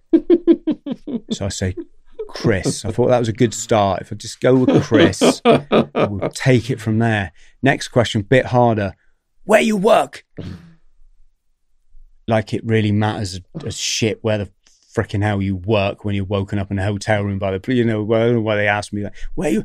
All I can remember is that I'd been a DJ in southern China. I, I, I blagged the job of DJ in the biggest nightclub in southern China, which is again, it's in Eating Smoke. It's quite a funny, funny part of the book. The book's quite funny, by the way, Sean. It's, it's important that you, to me, that it's not. I don't want anyone feeling sorry for me. Do you know what I mean? It's don't feel sorry for me. My life's been great, and and uh, you know, to have a great life, you need challenges, or you're not going to grow, right? How did you transition from getting a job as a bouncer to clicking up with the triad? Right. So I went through a series of jobs. Some I got sacked for, not quite my own fault. Like I smoked a puff of a cigarette on the door one night, not knowing they had a no smoking policy for their doorman. I kind of didn't make it obvious, but a client just offered me a puff of his cigarette, and I just went down the back alley, had three tokes, gave it back, and a punter came in, and I looked at her and I joked, "I went, didn't see that, love, did you?" And she kind of smiled. She went straight into the manager and told him, called me up in the office, said, Chris, we really liked having you here, right? We had this situation, Sean, it was it was quite funny. The Hong Kong rugby club we're in, I was on my own bouncing in a whole club. I use the term bouncer lightly. You know, the best bouncers use their vocal skills, don't they? You know, I'm, I'm I wasn't, a, you know, I left the Marines. I was about 13 and a half stone, and I'm short, and I was real stocky bodybuilder type. You know, I left Hong Kong nine about nine stone, maybe nine and a half stone. That's crystal meth for you, right? So anyway, I'm I'm working in Joe Bananas. The rugby club have come in. They are drunk off their heads and they are misbehaving. I'm stood outside the front door of the club on the doormat and I look in and this girl's climbed on the bar, and I Uh, hasn't she? She's climbed on the bar.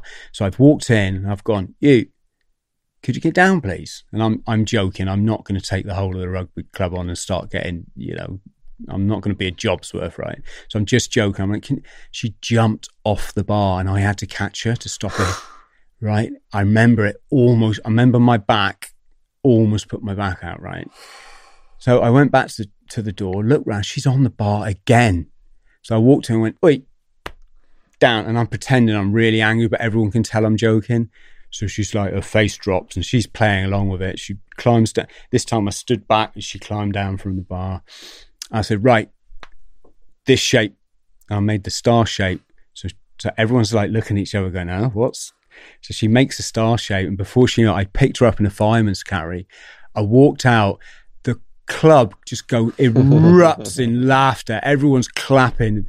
Um, and I carried this girl out. I pushed the door open with my foot, plonked her on the doormat, and then I pulled the door shut. And I, and I said, You stand there. She said, she said, um, "How long for?" I said, "As long as I tell you." right? and and everyone's just clapping, going, "Well done, mate. Well done." That's the funniest thing. Like with you know, so I was quite a popular like doorman. You know, is that what got you in the triads? No, no. Sadly, it's not. So anyway, that that that job I lost for the smoking. Right. I then got a job in a, a, a, a bouncing on a club called Rick's Cafe. Right. Um, and I had one night where I couldn't make it into work because I was so tired from coming off the meth. It was the first time I'd missed a day off working in this place, and they fired me just like that. They were really strict. It was all Scottish management for some reason in Hong Kong. But if you think back to the books like James Clavell's um, Taipan and, and that, they were all all the trading companies were Scottish owned, weren't they, back in the day? Um, so I don't know if that's why that connection is, but they were really strict and they, they, there was no, there's no like employee law over there. They want to spark you. They just spark you like that. And you, you, you, you got, you can't go to a union or something, right? So, so I lost this second job and, uh, went to China to do this DJ job uh, taught myself to DJ in an afternoon, and that evening I played for three a crowd of three hundred. Plus, I was the entertainer, so I got them all up doing handstand competitions, right? and uh, you know that that, and again, I lost that job over just again read, Eating Smoke. It's all it's all in there. So I'm back in Hong Kong, and I've hocked my Rolex, my treasured Rolex that I bought as a treat for myself after Northern Ireland um, I had to walk into a. My Hong Kong business partner had to ask me to leave. It just all became insane. He was under attack from the people in his building because his business was failing. And in Hong Kong, it's all about making your fortune. If you're failing and you're not paying your bills, you are scum, and people are gonna let you know, right? And it and it very vicious aspect to that culture that we probably wouldn't understand here, right? So he asked me to leave. I didn't realize then, Sean, but you know, I'm starting to get ill now. And we, I was in, uh, I hocked my Rolex. I'd got this crummy apartment on the top of a, a tenement block in the most rundown part of Wan Chai. Wan Chai is, it's kind of gangland district, it's red light district, it's um, nightclub district it's very old. It's like the old Bruce Lee movies, you know, it's that part of Hong Kong, very kind of run down, all the buildings are weather beaten. And I got this apartment rented off an Indian guy right on the top of one of these tenements. And it was crumbling. It was, uh, you'd never get another Westerner living there. And I loved it because I wasn't homeless anymore. You know, it was my place and I didn't care. I had to wash out of a bucket and there was no, you know, there was a, a a gas cylinder to cook on, you know, one of those kind of setups. And I just it was so old school Hong Kong. All it was all old people who wore the traditional garb that they no longer wear, and it was people carrying stuff to and from the market, and it was just it was almost like Triad Central as well, and I I just loved loved it about this place. So so a couple of things happened. Um, I got asked would I take a Filipino bar girl, she was called Apple, in as a lodger because she was homeless. It was by the guy Neil Diamond that I told you about who introduced me to meth, right? And I'm like, yeah, I'm I'm quite philanthropic, you know. I'm not going to see someone on the street, so I, I I couldn't give a damn whether she's a bar girl or not. Well, I'm you know, I'm not probably the last person that's got the right to judge anyone else's character, right? So she came to stay with me, and and it was it it was a kerfuffle just getting in the flat. I won't even go into that, but we finally managed to get the key in the lock of this flat, get in there. There's no furniture, there's no nothing. So she's lying on a bare floor, shivering. I'm starting to figure out she's coming down on crystal meth, isn't she? So I made a bed of all my clothes and my bergen, and she laid on that. And I said, Look, I'm going into town to buy a blanket. I'm going to go into the market. So I went into the Wan Chai Market, and there's a stack of blankets in the front of an open fronted shop. So the front a shop without a front window, you know. And um, I guess it had a shutter, right, right? That sort of scenario. And it's a stack of grey blankets, like hospital blankets. And I picked one up and I looked at the label, and my life changed forever. Because on that label, it had the word waste W A S T E, waste. And in that moment, I realized this blanket was one of those infected with tuberculosis and smallpox and all this kind of crap that the, the North American settlers and the North American army gave to the indigenous Indians back in the day, when in the days of the the frontier, you know, the Wild West, to to to decimate the native communities, right? And I'm there in modern day Wan Chai in Hong Kong, holding one in my arms, and I'm and in that moment, I'm just like, what? What's going on? I've opened up some sort of rabbit hole here is this like some massive conspiracy that I never, why haven't I seen this before? And I'm looking at the girl in the shop and I'm thinking, does she know about this? And I'm looking at the guy on the corner of the street. Does he, is this something to do with the triads? Is, does this go on in England? Is this weird? Like, why the hell are these blankets here? So anyway, I ha- had to buy one. So I, I bought one. I scurried back to this room. I laid it on I was going to lay it on this girl, and she'd gone. so, so I had this very strange experience, all for nothing. So it's my first night in the club. So I quickly washed because, you know, I'm an ex-marine. You wash every day. You clean. You polish your boots, and I did all that. Made my way to the club, and uh, I'm stood there by the bar, and I'm trying to be, you know, bouncery. Not no, bounce is the wrong word my job was more a go between to make sure people didn't like the drunken businessman didn't say something stupid to the wrong person. Um, and I'm stood there on the first night. I, I leant across the bar because I could get any, I could drink. I get all my coffees obviously on the bar and Coca Cola, anything I wanted to drink. So I leant over to get a, a strong coffee to keep me awake all night because I'm starting to flag.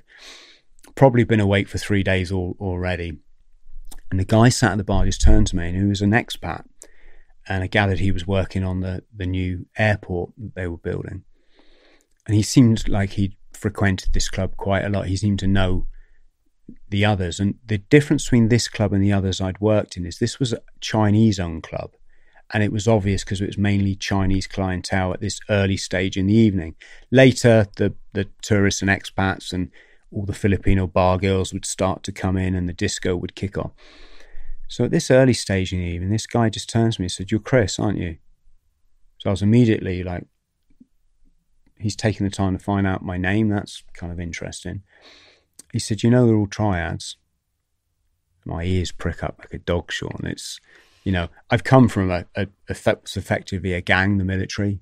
You know, these guys are impressive to, to my young, naive mind and suddenly I'm, this guy's telling me that the club I'm working in is all run by triads. Oh, I tell you how I got the job. So I'd wandered down into this club because I was homeless. I'd lost everything. I was destitute.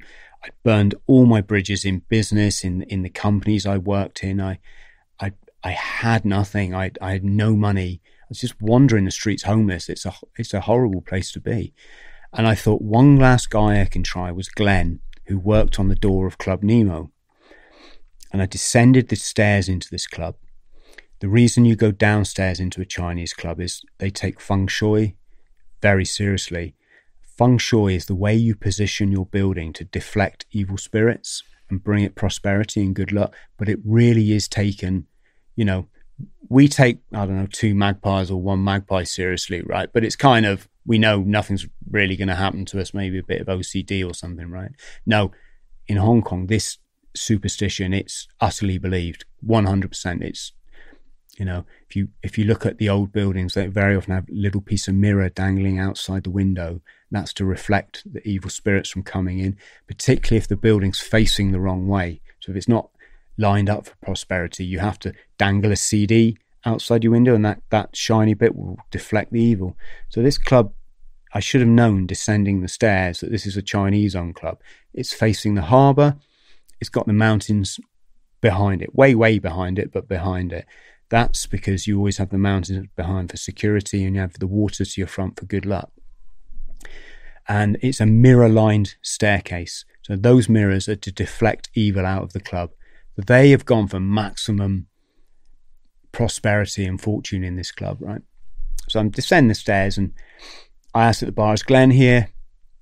The guy just didn't speak much English. He just shook his head and he points to this this kind of seedy looking character in a black suit, simple black suit, straight white black tie, Chinese, a bit of a sort of bouffant hair thing going on, and um, you know, one of his eyes looked northeast, and the other one didn't right?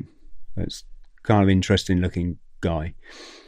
And I walked up to him and he just doesn't even look at me. He just stares dead ahead. And I said, Have you seen my friend Glenn? Glenn gone Thailand. Oh. Um, he said, You can do doorman job? I said, Yeah, yeah, I can do do door. Okay, start here tomorrow night, eight o'clock. Okay. Yeah. Hope I'm not offensive doing the accents. It's just it, it's this is this is how it was, right? And uh, so I can't believe it, Sean. I've gone from being destitute. I couldn't go back to. I didn't have a return ticket or anything. I mean, I'm, I certainly wasn't going to ask my family. I mean, I've got to make this work, right? But of course, remember the rat in the cage. The way I'm trying to make it work is I'm pushing the button still, and not understanding why my life's getting more chaos, right? Judy was boring. Hello. Then Judy discovered ChumbaCasino.com. It's my little escape. Now Judy's the life of the party. Oh, baby, Mama's bringing home the bacon. Whoa, take it easy, Judy. The Chumba life is for everybody. So go to ChumbaCasino.com and play over 100 casino style games. Join today and play for free for your chance to redeem some serious prizes. ChumbaCasino.com. No purchase necessary. Void where prohibited by law. 18 plus terms and conditions apply. See website for details.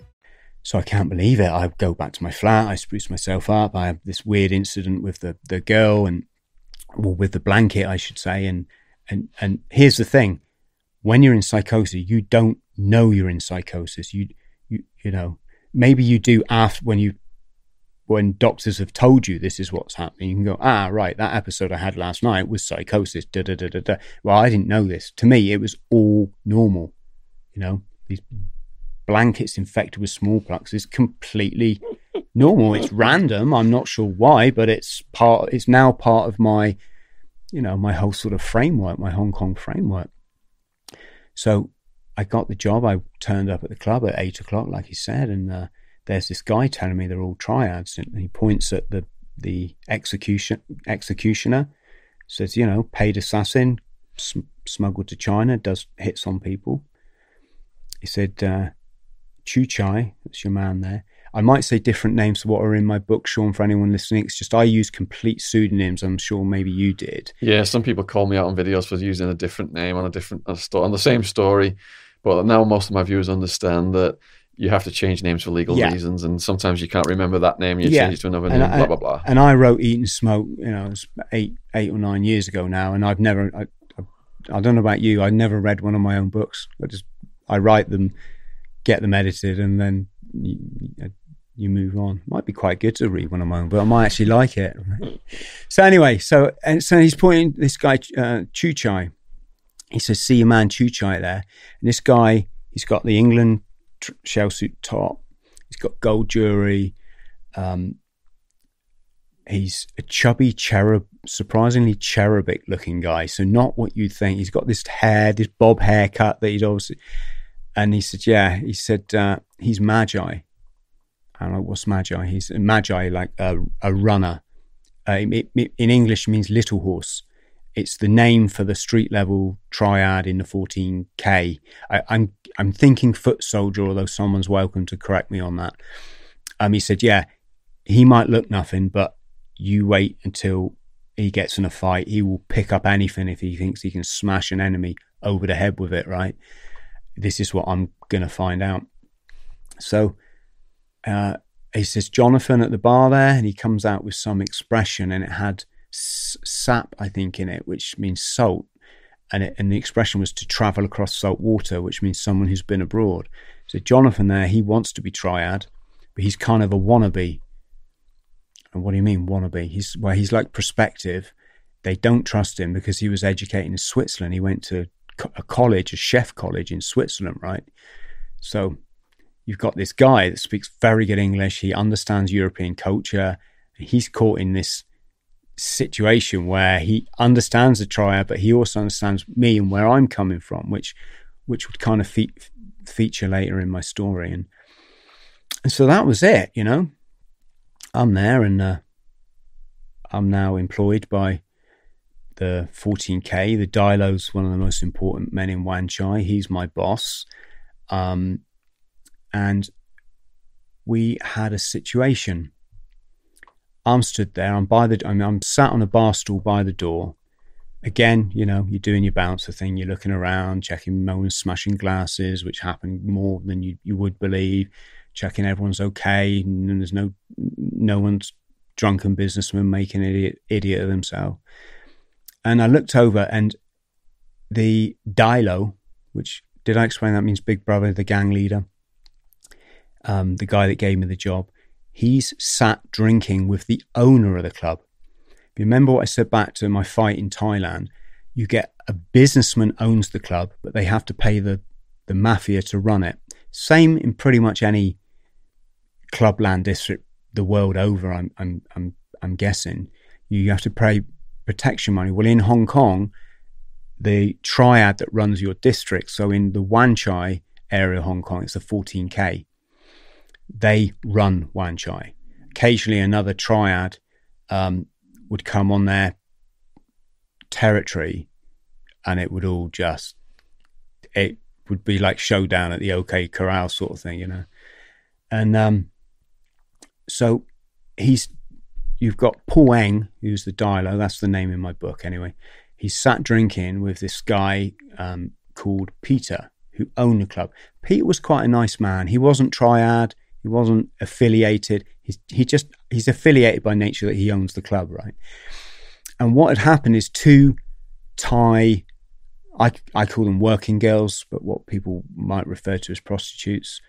Um, these two Thai working girls had been assigned to them for the evening as escorts. You know, look after the. This is this is just kind of how it was. If you were in the triad or you like me, you work for the triad. You just get women would be told to go and be with you for the evening and I never actually accepted that offer because I got so mentally ill. Sean, I wondered if this. I always thought it was some sort of test. Um, but anyway, these girls are drinking with the owner and the Dilo, and suddenly they they got up to go to the bar to get a drink, and one of them drops to the floor. And I thought, and the other one just immediately like jumps on her and starts like shaking her. I thought, ah, they can be quite immature some of these girls, right? And I thought they're just showing off in front of their important dates, you know, look at us sort of thing. We've got the run of this club. We, we're just, you know, start messing around. And then when I looked at the, face of the girl on floor had gone blue, like, you know, and it just clicked in that moment. Drug, she's had a, a drug overdose. So I ran over, pushed her friend off her, tried to feel her breath, couldn't feel anything. I'd put my tongue over her mouth and I could just feel like a little bit of breath on my tongue. Took her a, a pulse. It's like 108. My stomach's rumbling. It's like, Yeah, just keep going. We're, we're gonna we're gonna wrap up soon. good. You're going to Um, edit yeah, edit that out, right? Every now and then we get a guest who the story is so big it would make multiple podcasts, you and you've just proven that you are one of those guests. Wrap up this story, and we're going to have to leave it there. And I, I imagine that the, the people out on, on YouTube are going to be like, "We've got to get this guy back on. We got to film. We got to have his finish his triad stories. We've got to finish his kidnapped in South America story." Friend dead on LSD story. It's it's it's, it's going to continue. Yeah, if you if you'd be so kind. yeah, you know. we haven't really touched the surface. I mean, yeah. and and also if I can ask people to remember, you know, the most important part of it is the mental health, Sean. It's not the triads. It's not the being a hero, commando. That's just all the silly stuff I did as a kid. You know, yeah. no disrespect. In, I don't. I mean no disrespect. And but, do you have a know, link to that work you're involved in, the mental health work? Is there Um, anything? I, I'm I'm trying to move now. I've just been signed up by two public speaking companies, so I hope want to get out there and, and put the word out. But also, a lot of people are unhappy now, Sean. It's um, a lot of people probably got to a stage in their life where they they realise they haven't done all, followed all those dreams through that they thought they would when they were a you know naive kid, right? And I want to show you how you can set a goal, how you can how you lay it out, how you approach it, how you ignore all the naysayers who are going to tell you, oh, don't do that, go just stay in your work and da da da da da, you know, and how you follow it through. So when I was at John O'Groats, I've got a thousand mile run in front of me, I've got these ultra marathons every day. I'm thinking one thing. I'm running that last hundred yards to Land's End with my boy. And that's it. That's the only thing te- as far as the technicality of the run went that I'm considering. Nothing else. I don't care about injuries. I'm not thinking about hotel. I'm not thinking where am I pitching my tent tonight? Am I sleeping on the side of the road? I don't care about any of that. I'll face that when it comes, right?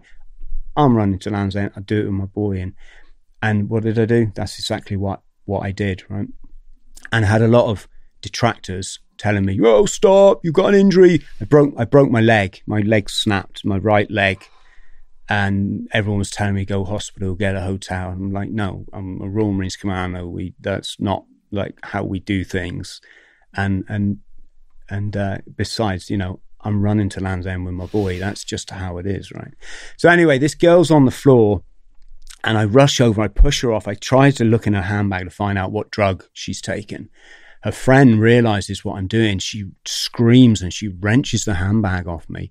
Again, naive young Brit, I'm not realizing drugs are taboo in Hong Kong. Once you've made your fortune, your golden fortune, as they call it, you can take whatever drugs you want. That's fine. If you take drugs before that, you're a loser. It's like, you know, why are you not making your way in business? Why are you not saving your money? And so this girl would rather her friend died than me be able to find out what drug she's on and tell the ambulance driver, right? As, as we would do here. So I look around the club, all the Chinese had stopped drinking and they're all just staring daggers at me. It looked like they wanted to kill me. Like I've, I'm doing something really, really wrong. I don't know if it's the superstition around around the you know possible dead body, and um, this Westerner came up. He was the only Western guy drinking in the bar at the time, and he, and he smiled. He went, "You're right, bud."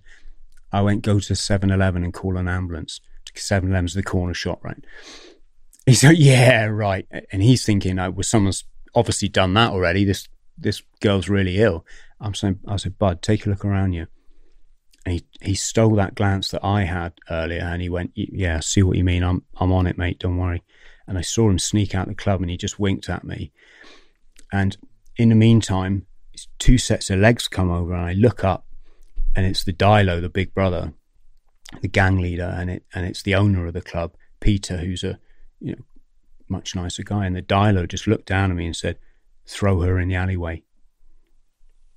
And I'm like, did I just hear what I, think he's he wants me to throw out the rubbish. Well, we got to skip out there, you know. It's a seedy, dirty Hong Kong alleyway. This girl's dying of a drug overdose. She's she needs help. She's she's not long for this world. He wants me to throw her out like with the rubbish. And again, because I'm not understanding the issue of face, which is respect, which is so big in Asia or in that part of Asia, and I'm not understanding the culture that it's far more, you're going to lose face if a girl dies of drugs in your club. It's better she dies outside. You know, it's it really is that it's it's can be quite savage some of this this culture, right? So I just looked at, at Peter, the owner, and I said, Peter, she needs an ambulance now. She's going to die. And then I'm putting him on the spot he's got to now go against the Dilo if he agrees with me, right? And he's like looking around as if to say, uh, uh, and he kind of knows what I'm saying is the right thing, if you know what I mean. He goes, okay, everyone listen to him. He know what he talking about, right? And I'm like, okay. And uh, I managed to get the assassin to go away. And, to, to, I wanted him to get a blanket, anything, right? I tried to get a coat off a Filipino girl. She just burst into tears and ran out of the club, right? She's, again, rather this girl would die than give her a coat that was worth, you know, 10 bucks, right? The assassin comes over, Daisu, and go, he just grunts and he throws down all our cleaning rags. Right. This is, this is, You've got to remember, this girl is worth nothing in the eyes of these guys. She is a bar girl. They are not they're worth nothing, right? It really is life is cheap in that in that way of living. So finally the uh, I looked up and the ambulance had come. Peter, the, the owner, gone, okay, everyone listen to him. The the ambulance came. They took this girl away. I'm thinking, I hope you know I've done the right thing for her family back in Bangkok, right? you know, or, or Chiang Mai or wherever this poor little darling has come from. And uh, the next morning, the barman come over and said, "Chris, you, you going to come to breakfast with the family?" I'm like, "Whoa, this is." You know, okay, in reality, it's probably more the Confucius thing. In Hong Kong culture, the boss must look after the employees my boss had already given me 5,000 Hong Kong dollars, so 500 quid to furnish my flat. He just gave it to me, right? None of this, you know, sign this, do this. This is ancient culture. It's been done from time immemorial. Paid my money for my flat. In the morning, they want me to go to breakfast with the family, right? And so I'm I'm kind of like honored, you know, and, and we're walking down the street. It's like reservoir dogs, you know the the people going to work at, at, at, eight o'clock in the morning, they're just parting out of our way because this is the 14k. You know, you don't you don't mess with these guys. You know, he's like a six foot seven assassin. Yeah, six foot seven assassin is hard as nails. Street fighter. You've got a, the, bo- the boss with this rather wonky eyes. You know, so. But here was the thing, right? Here was the thing. None of them would speak to me and it was weird, Sean. It's hang on, you were all talking to me last night and asking me where I'm from and how big my flat is, which is a, a status thing in Hong Kong. You, you're all keeping away from me now, like I'm a pariah, you know. So I sidled up to the Dilo, and as always, he just looks dead ahead. And I said, uh, "Paul, um, the girl last night," and he just nods. I said, "I did the wrong thing, right?" And he just nods and it's like I knew nothing more needed to be said. You know, that that that you know, he, he knew that I'd acknowledged I'd done the. I mean, in hindsight, there were other ways I could have dealt with it, but hindsight's a wonderful thing. I could have picked the girl up, put her over my shoulder, run her out the club, and we could have jumped in a cab, right, and gone to the hospital, or I, you know, a, a, any of these things. But I'm, I'm, it, it just didn't. They just didn't seem to be an option at the time, right? So we're walking to this club, and um, yeah, this is how much I'd fucked up. Is that none of them would, would none of them would let the boss see them speak to me, you know, and uh, it that wasn't even the start of things going Pete Tong, you know.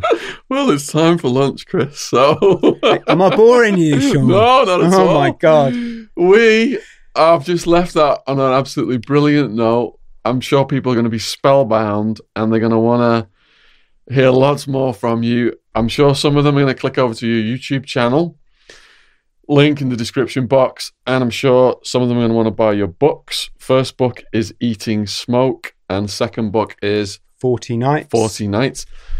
The links to those available worldwide in Amazon are also below this video. If you have enjoyed this podcast, please let us know what you thought about it in the comments. Please like and subscribe. If you've got any questions for Chris, if he's kind enough to come back on, put your questions for Chris in the comments and we'll put some of those forward to him. Is there anything you would like to say to the people who have watched part one, I guess, of this video today? Yeah, I look forward to. You know, I, I hope you find this interesting enough. This this has just been my life, Sean. You know, I, I I don't put myself anywhere. I'm just a normal guy. This to me has been normal. Hopefully now I can um, shine a light for people who are struggling. I can't do that if I don't get support. It doesn't, you know, it, it doesn't work that way. So to that end, thank you very much, and thank you to your viewers. It's it, And if people want to um, like comment on your socials or contact your socials, you on Twitter, Facebook, all of those. Yep, all of it. It's all Chris Thrall. So it's facebook.com forward slash Chris Thrall, website christhrall.com. The only difference is Instagram is chris.thrall. And that's Thrall, T H R A L L, not F. Yeah. And I'm available for public speaking. Uh, for the time being, I'd send an email through my website because I'm just hooked up with these companies. And I can talk about mental health, addiction, the real addiction, not what the government want you to, you know, think it is. Uh, I can talk about my Hong Kong, es- you know, uh, escapade. I can talk about uh, recovery.